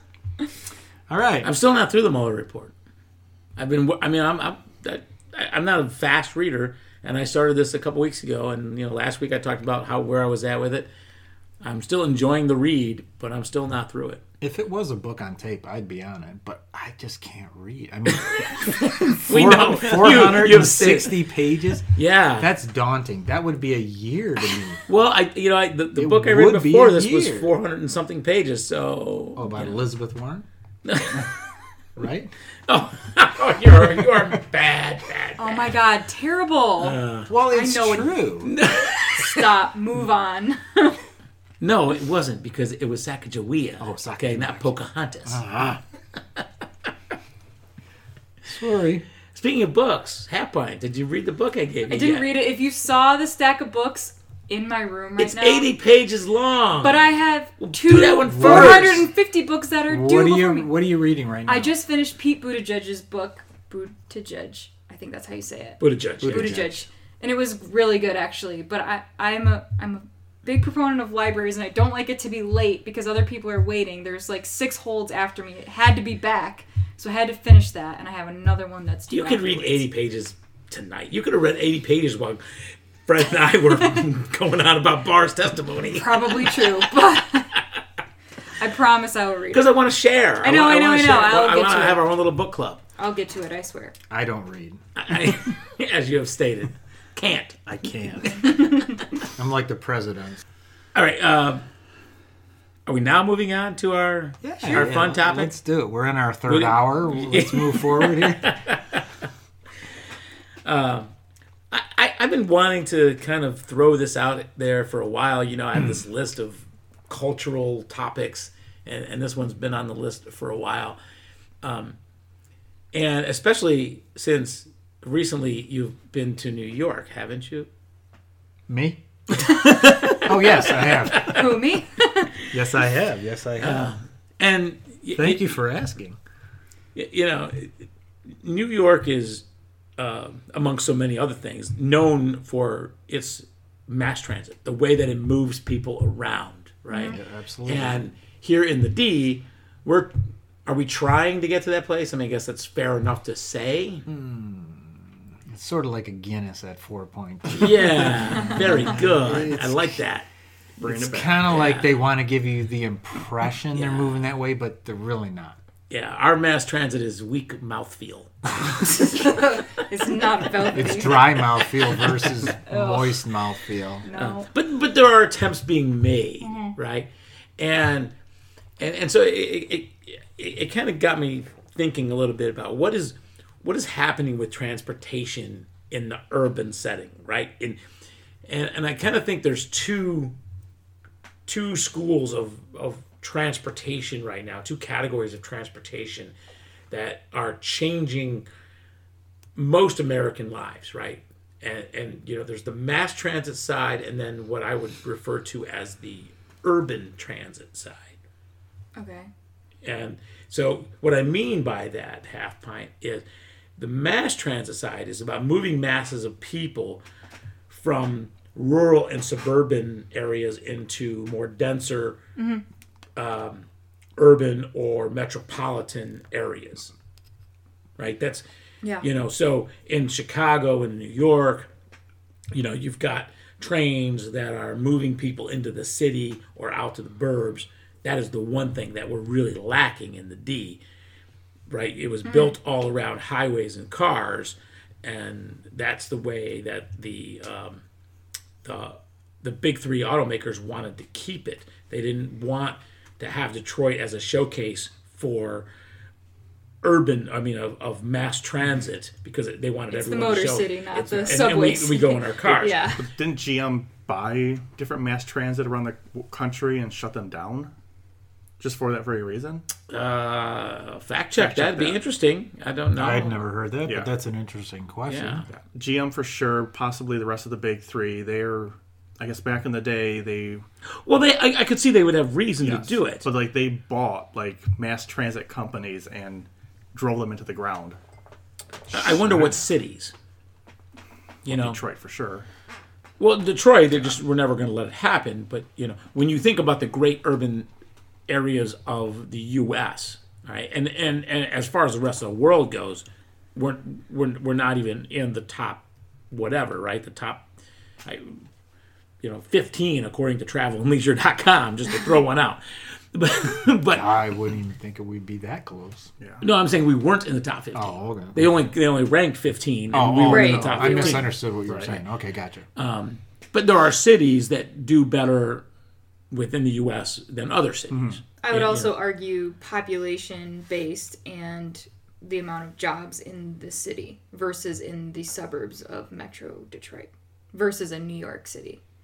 The amount of jobs people are going into New York City versus people going into Detroit versus the population Detroit's going in the right direction as far as businesses moving down there, but she's right in that The jobs are in the Burbs. Relative the jobs to other, outside of the other city. Big cities, that's another reason Detroit. The rush of people is not going necessarily into the city. They're, people are still going where the jobs are. Right, and correct. If that's not the city. No, that's a really, really good point. In fact, when I think that has created a really great suburban environment in Detroit. Right. Where, when people want to compare Detroit and dog it or whatever, maybe our city has struggled more than their city, although I could argue that it depends on who you're comparing it to. But our suburbs are better than most of other burbs that I've been into in other cities. Yeah. Right? I mean, Troy, Birmingham, Royal Oak, Bloomfield, even... I don't want to say even, kind of a slight, but Southfield, Novi. Novi, those are desirable places to work and live. Yeah. And it doesn't have that urban feel at all, but they're great suburbs. And, when people compare Detroit to other cities, it's always, everyone compares to New York and San Francisco and Chicago and Boston. Okay, well, that's not fair, right? Compare Detroit to St. Louis and Houston and Atlanta and they're no better. They're really not. I mean, Houston's a pit. Atlanta shuts down at night. By and large, I mean, so I always think that when Detroit gets that bad rap, but that's not what I was going at. I was kind of rambling. But there's the mass transit side of what's happening around urban centers. But then there's this urban transit thing that's happening, right? And this urban transit thing is, how are people moving around within the cities? And I think this is really fascinating because, you had the rideshare things come on. Now ride sharing is what, almost 10 years old? Probably not quite. I think 2011 is where I saw one of them started. So still relatively new. But it feels kind of standard at this point for most major places. No, that's the way shit happens. Yeah. I mean, we were talking about this in one of our episodes about how long we've been drinking craft beers. I feel like I've been drinking craft beers for 30 years, and it's been like 5. Things happen pretty quickly, and ride sharing. I don't know if that has become a mass transit experience as much it has become, like I said, that urban transit experience.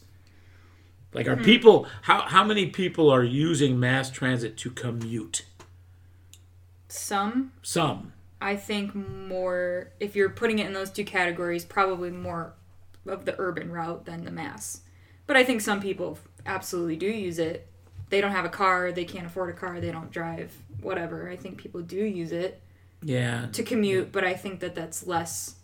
I mean, like, I literally know somebody at my job that does that. They take an Uber every day to and from work. I don't know why, but they do. But I think more often than not, it's we're bar hopping, or we're, just trying to get to one place, right, A to B, right, real quick within our city. I mean, some people do it to get to the airport, but that's, I don't even know. And I do that sometimes. Right, but that's a little more technically long distance because of where we live, but, I mean, I think it's more of a shorter distance A to B, I don't want to drive, or I don't drive, I don't have a car, than it is a mass transit. Yeah. Personally, from what I know. But what percent are because they have a DUI? I mean, yeah. Well, I'll tell you how many. Okay. According to some statistics, and we'll post this on our sites, 19% of Americans living in rural America have used a ride hailing app. 19%? 19% in rural. Okay. And I was trying to think, that number seemed high to me. Seems high to me too. And so I was kind of thinking, like, what is rural? So when I was out in the West Coast visiting my sister, and we went to Port Angeles, Washington, which is this little tiny town, we used ride sharing to go to the bar. Mm-hmm. But it's rural. Yeah. Like, it's very rural. So I think that's you know, it maybe they're using it again more for that evening nightlife kind of thing than the commute. When you're saying ride sharing, what exactly are you talking about? Uber, Lyft. Okay. That's not the term I would use, but well, that's the term it is. But ride, you know what? No. Okay.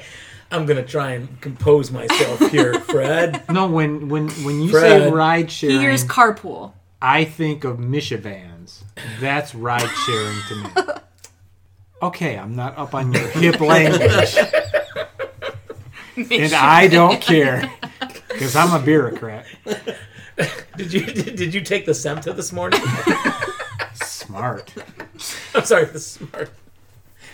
Well, okay, that's another aspect that I wanted to bring up, though, was, you know, when we talk about moving people around, especially in Detroit, we don't use a bus system very well here in Michigan, in Southeast Detroit. They don't do anything good mass transit-wise. Right. I mean, there's bus system has a stigma to it. There's always news stories. Although this last rendition of the bus service, they've repainted them and they've made all these promises to be on time more often. Mm-hmm. I don't know. I don't know how successful they are. I've never used them here, but I think that a lot of people rely on them here. Not maybe where we live, but I think close to where we live. Do you think it's lower economic people that rely on them? Yes. Okay. Absolutely. And that's what I mean by the stigma.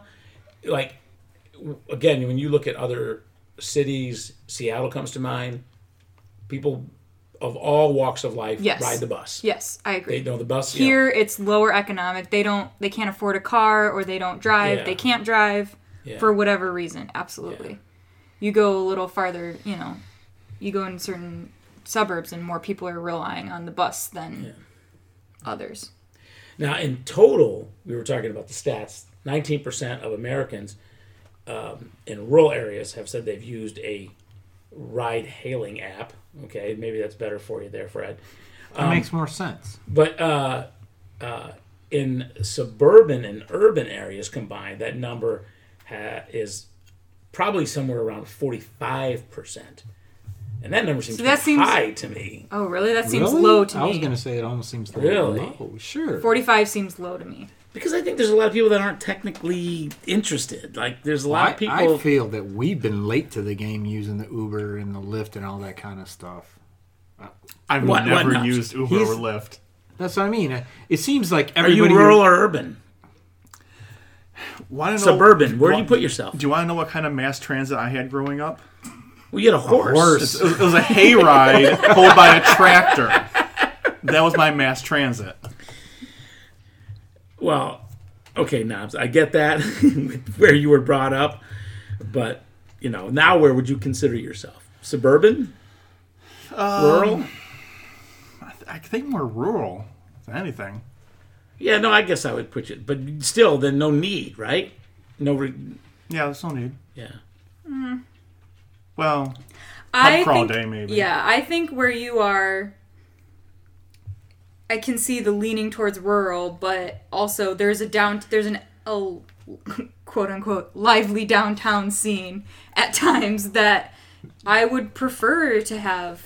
Many times to have had someone I could just call an Uber, and there's like 2 Uber drivers in the whole county or whatever. And we know one of them. And we do know one of them. Yes, absolutely. And who I probably would be next to me and not want to drive with. Right. So, I mean, I feel like it's built up enough where I would expect there to be. That's kind of like. No, I take it back. I know both.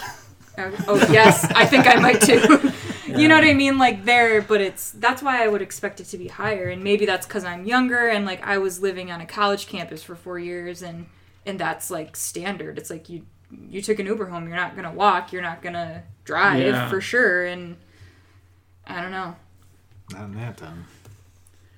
Well, and then that kind of leads to the other sort of transit phenomena that's happening, right?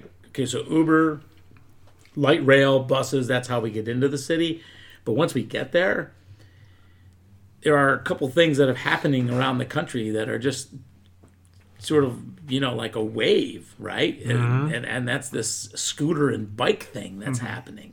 Mm-hmm. you know, it's come to Detroit. Yep. There's and 3 companies down there now. 3 companies. Do you know what they are? Bird and Lime. And what's the third? The third one, because Bird and Lime are the largest. I thought that Uber was doing one. I've never seen the third, but brand, I think it's under a different name. Uber and Lyft have both purchased scooter services. Yeah. There is a third one. I can't remember the name of it.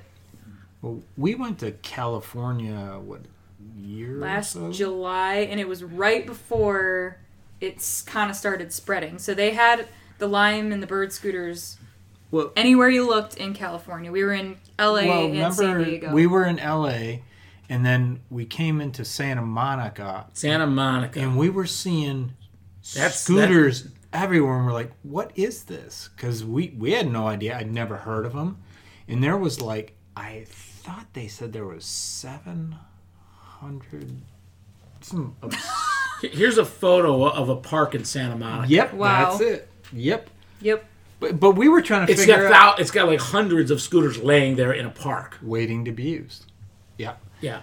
But we saw them in Santa Monica, and it was just so cool. And I'm thinking, what is this? Yeah, and about 2 months after we got back, they were in Detroit. We tried it when we went to San Diego. Remember? Yeah, but I'm saying they came here very shortly afterwards.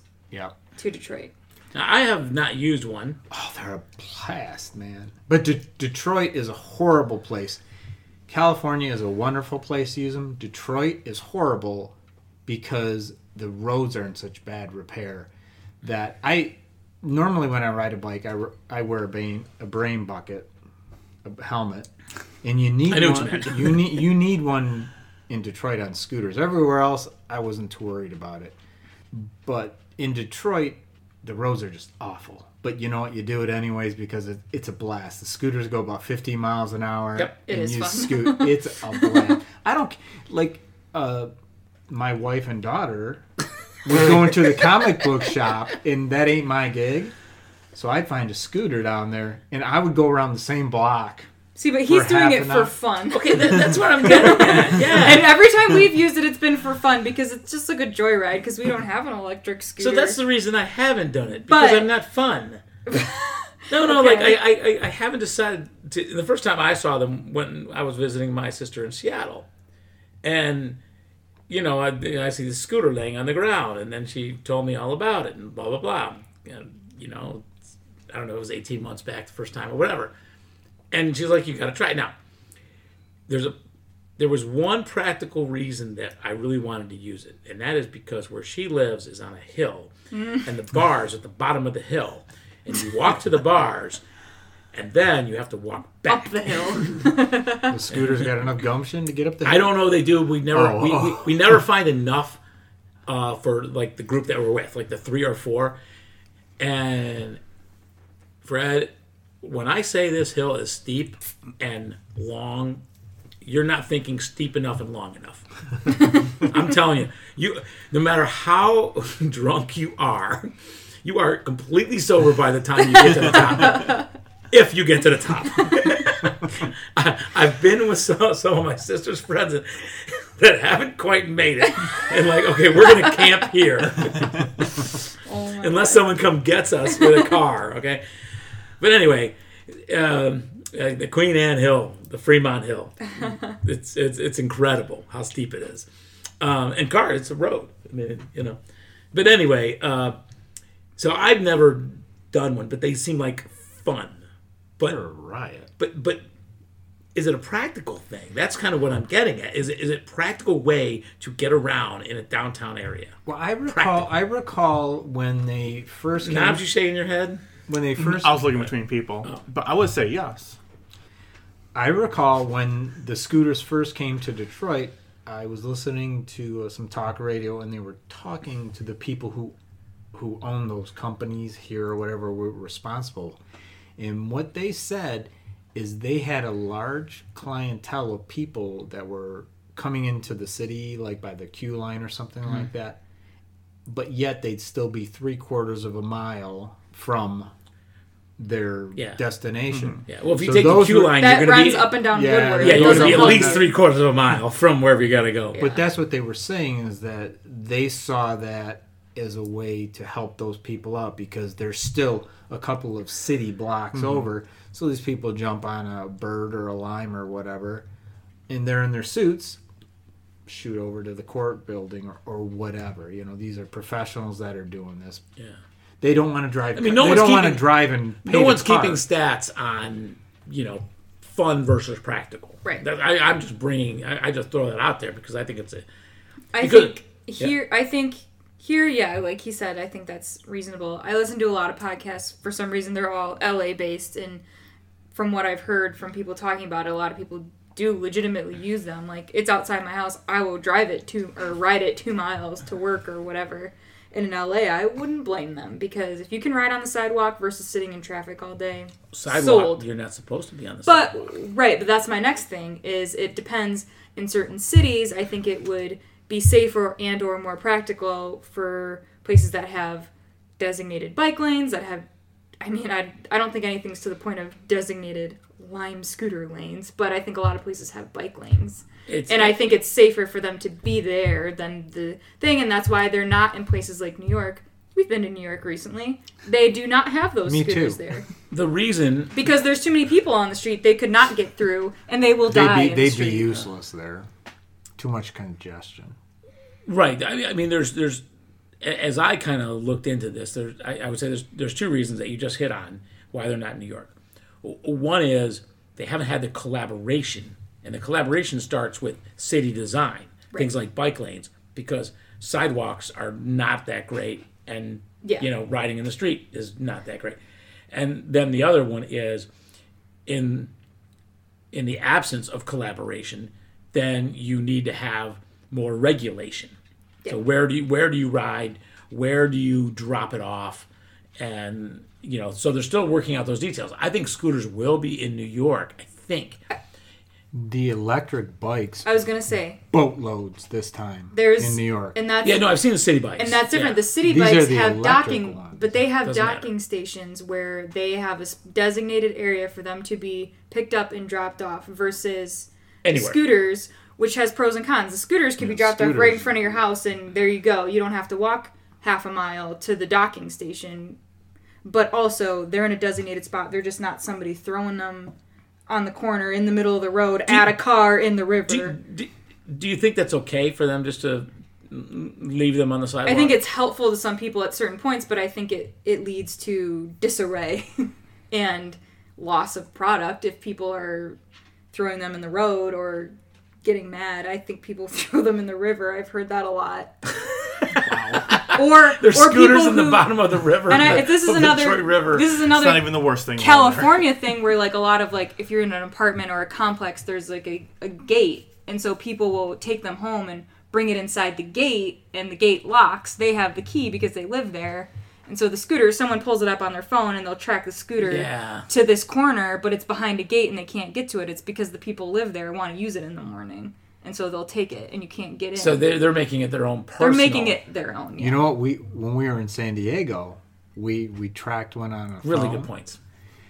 And what these guys did is it isn't a barcode, but what's that other thing? Like a QR code or something? QR code, the square thing. The square thing? QR, yeah. They took it off the scooter, and they kept it upstairs in their apartment because no one could activate the scooter without the QR code. So the scooter was in front of their house, but it was useless to us. Have they figured out a way to charge it? Right. I don't know about that part. Because that's the other half of these things, right? You know, when I was reading articles about it, they talked about lime juicers and bird hunters. The people that collect them every night and charge them up? Or they just go right to the thing and they charge them up, or they switch the batteries out. So there's different ways to do it. They get X amount of money per scooter. Yep. Yeah, you actually it pays better than being a Lyft driver. Yeah, $20 to $30 an hour. I believe it to be a lime juicer or a bird hunter, but it's very competitive because you know it's like a scavenger hunt kind of. Yes, very much so. Just bounce around town. So you know you're like racing to get to that next one. Sounds fun for one night. You know. Bubba in San Diego was the king of finding dead scooters. Yeah. That was a cluster. But, you know, so if people are pulling off the codes or locking them up, they can't get juiced properly. Right. I don't know how much... Now, that guy might know, hey, look, I can get it juiced by the time I get it to work, so I can go to and from on a charge, and then when I get back to work, yeah, one of those scavengers are going to come charge it up, and so they don't have to worry about it, right? But... I don't know. You know what's another cool thing? I mean, I'm coming at the scooters as purely fun, purely recreational. Right. Because to me, it's a blast. I love stuff like that. You know another thing about it? I'm a cheapskate by nature. And they're actually fairly cheap to have a blast on. For like a half an hour, you want to just get a thrill for $3. Well, it isn't quite that cheap. But it might be $7-8. I don't know, whatever it is. I don't think it's $7-8. I'm not sure. Depends on how long you ride it. It's like 15 cents a minute. No. Yeah, it is. It's like 15 cents a minute. Oh. It's actually very cheap.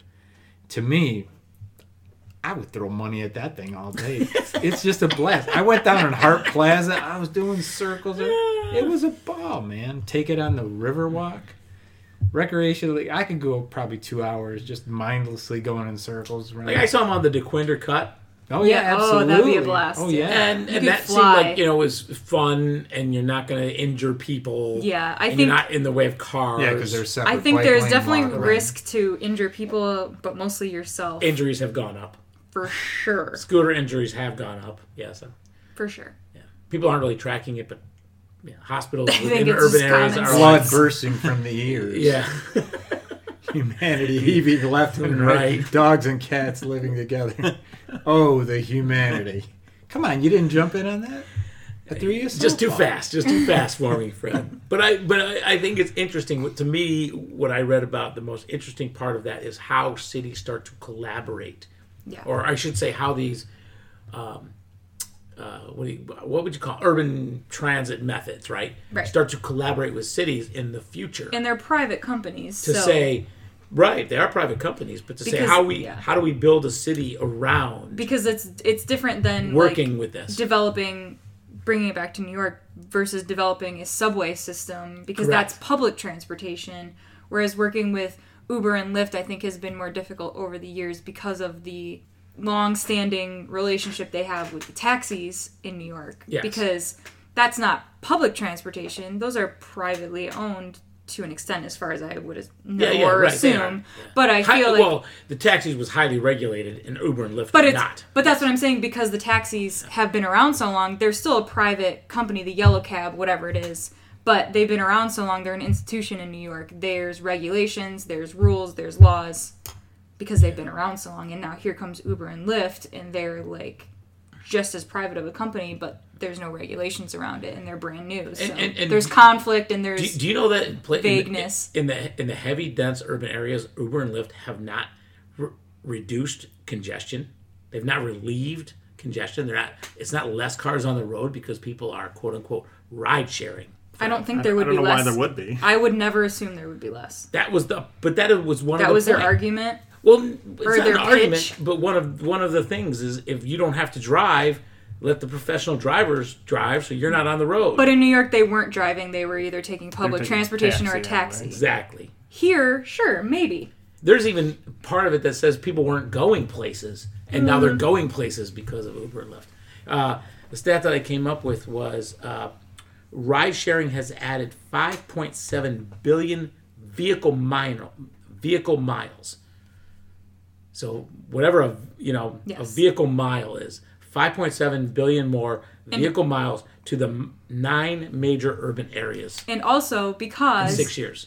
Yeah, I think that's absolutely right. Because I think also if an Uber driver's like, hey, I got 6 hours to spare tonight, I'm going to go cruise around until I get a call or whatever. Right, and they do. On my app, and they cruise around, so they're driving around. Especially they're not just sitting. Especially in New York, where they can't pull over. Right. Here, you can sit in a parking lot till you get a call and just go. Or you can sit in your driveway if you're living in suburbia. But in New York, you can't necessarily pull over anywhere, so you're cruising block, and you're in traffic. Absolutely. Yeah. You want to know an interesting thing I heard about? No. Back to the scooters? Oh, but you're going to. You want boring facts only. These are not boring. These are very interesting. These companies like Bird and Lime and all that, when they came to a place like Detroit, they worked out no deals, no nothing. They came to Detroit and dropped off their scooters. They as a private business, they're like, we're going to do this. They just plopped them on the street. In Santa Monica, that town was like the most egregious example of it because there was bazillions of them scooters. And the town was going crazy because there's no regulation, no agreements, no this and that. And I think it was Bird and Lime, basically. They just came in and they threw like 100,000 scooters or some... Well, they just said there's nothing against it, so we're going to do it. There's not a law against that. 100,000 scooters. Look at your picture. It was about 700. Well, I don't know what it was. 700,000? No, 700 scooters to start off with. You don't know that. I do, actually. I've read six something. Look at that picture. He is the stat man. Anyways. But isn't that wild that they just came to town and they said, we know we'll make a boatload of money in a place like Santa Monica because of the beach, the boardwalk, all that. It's perfect for those things. And no one wants to walk to the beach like we did. But they just came, they dropped their scooters off, and let's go. And then the city eventually... They came to agreement and they came up with regulations and agreements that fit them both. You know, think like SimCity, right? If you were to design a city, you know. Talk to her. I don't know what you're talking about. It was an old, we're on virtual game. He might not be. It's not even that old. I think it's old. That's interesting. I think it's older than you think it is. They had a new version out a few years ago. Okay, version, but the very first one that came out was one of those. Oh, it's old as dirt, yeah. Okay. This is a lot of sass happening. Yeah. Well, he's bringing it upon. It's not for me this time. Anyway, but think in terms of SimCity. If you were to create a city, would you then create, like bike and scooter lanes? And, would you narrow roads and regulate, cars? And, would it be, No, I would have no mass public transportation and invest in factories. Car factories. I'd build a roller coaster because I'd be playing Roller Coaster Tycoon instead of SimCity. And then again, we can kind of look around the world as the U.S. behind the rest of the world in all of this stuff. I mean, scooters, different than the kind of Razor-style scooters that we see in the cities, but the scooter bikes, right? That's been the main... scooter. Yeah, have been the main mode of transportation in Europe and Asia for years. Forever. Yeah. All right. Interesting. Do we have a third beer? We can find some. This is going to be like the longest podcast ever? It's by far the longest, yes. All right. Well, let's get out of here. But no, I'm kind of surprised by you, Blotto. You didn't mention the best mode of public transportation. Oh, boy. I hate being put on the spot. Pedal bars. I did leave that off the list, yes. I don't know why. It would have been perfect. I haven't done one yet. Well, we should. Maybe we should do a Pottoms Up. Yes. A Bureaucrats. Yes, a Bureaucrats pedal bar. 100%. Yes. What do we need, like 9? 15. 15? We can come up with 15 Bureaucrats. You can fit 15 total. It's just more expensive per person if you don't have 15. That's been my problem. I don't know that many people I like. I don't like 15 people. Well, yeah, that's why I haven't been invited, I guess. There's like 4 people I like, so... Right. It's a kind of expensive... Wait, there's 3 here. Well... No, I think there's 1 here. And that's you, Knobs. Treasure trove. Oh, God, no. Oh, jeez. Well, I brought some choices. All right, well, let's get out of the podcast. Why? Well... Look at him. Let's add a third beer, and then we'll get out, just for the hell of it. Okay. Just for fun. Just say, well, this is something we've never done before. Okay. For our third hour of the Today Show. Okay, let's go. Let's do it. Let's do it. All right, I got... Well, oh, God. We're going to try something we've never done before. We're going to sneak in a third beer just because we've been going forever. Is this a review? And we're parched. Are we doing a review? Because these are beers we've had, right? This is... beers from days gone by. The fridge is full of stray beers from... Quote the Raven. Yes. So anyways, we got a couple that you... We've got actually today, a couple of todays. But we have a... What are you pulling out of there? One of the favorites. Oh, I like those. I want that. You want this? We got the Borealis. Borealis Brew. Double Borealis Brew. We've got... This is a more recent one. The Rye IPA. Anyone? What's the other one? This is from today. We got a poet. Yeah, the white top. All right, I'll do the poet again. You want to do the poet? Yeah. And I think I'll do the Rye. Pass it around there. We've gone very long today, so we need to be punished. Yeah, if you're still with us, we thank you. Wake up. Yeah. Sorry about that, Barbara. Barbara, he means it. All right. We'll do our... Oh. You know, you got to pour still. But it's... Okay. Oh, whatever. Just pour. How much do you think it actually can affect it? That's an aggressive pour. Woo! But look at that. Yeah, beauty. It's still... So nice. It's a beauty. It still might be happening. It's still going.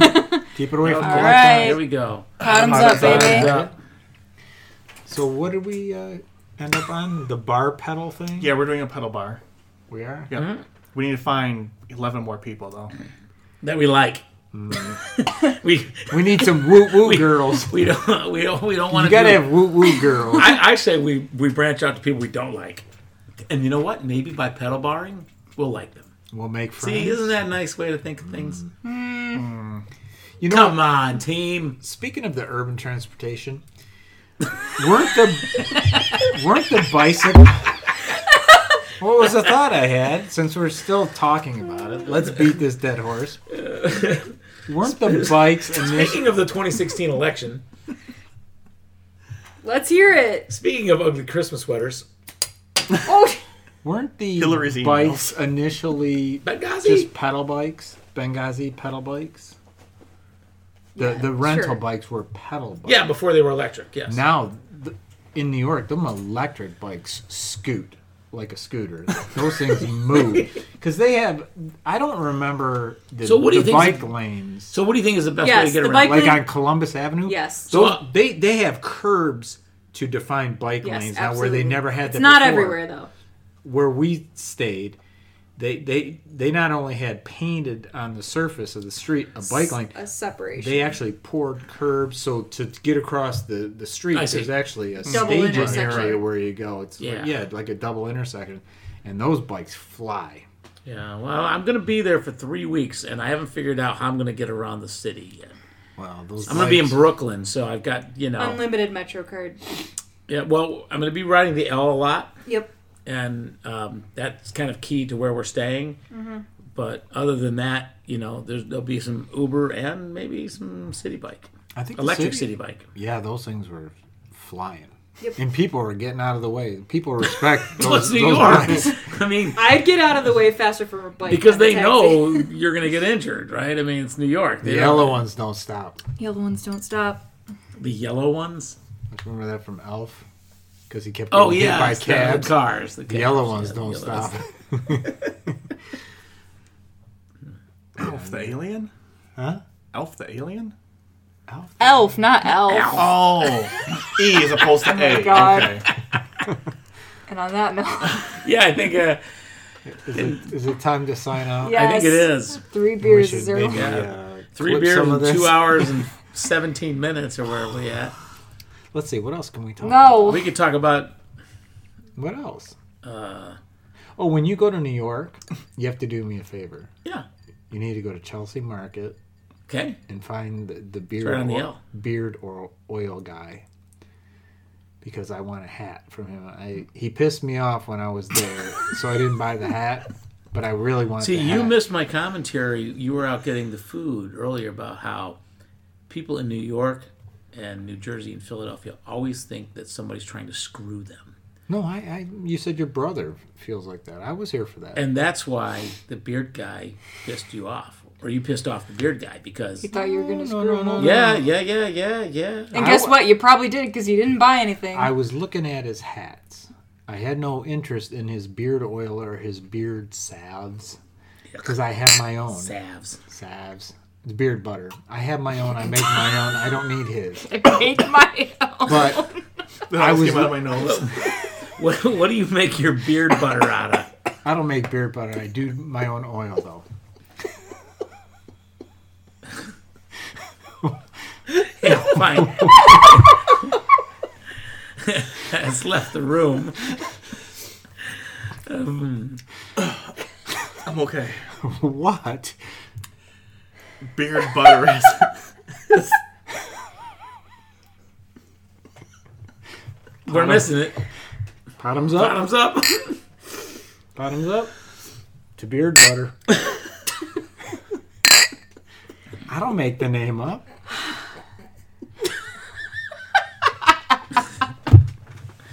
Hey, Knobs, get us out of here, will you? And on that note, yeah, bring in the music. Out. Bottoms up. Out. Because, baby, I hate you. Because, baby, I hate you. Because, baby.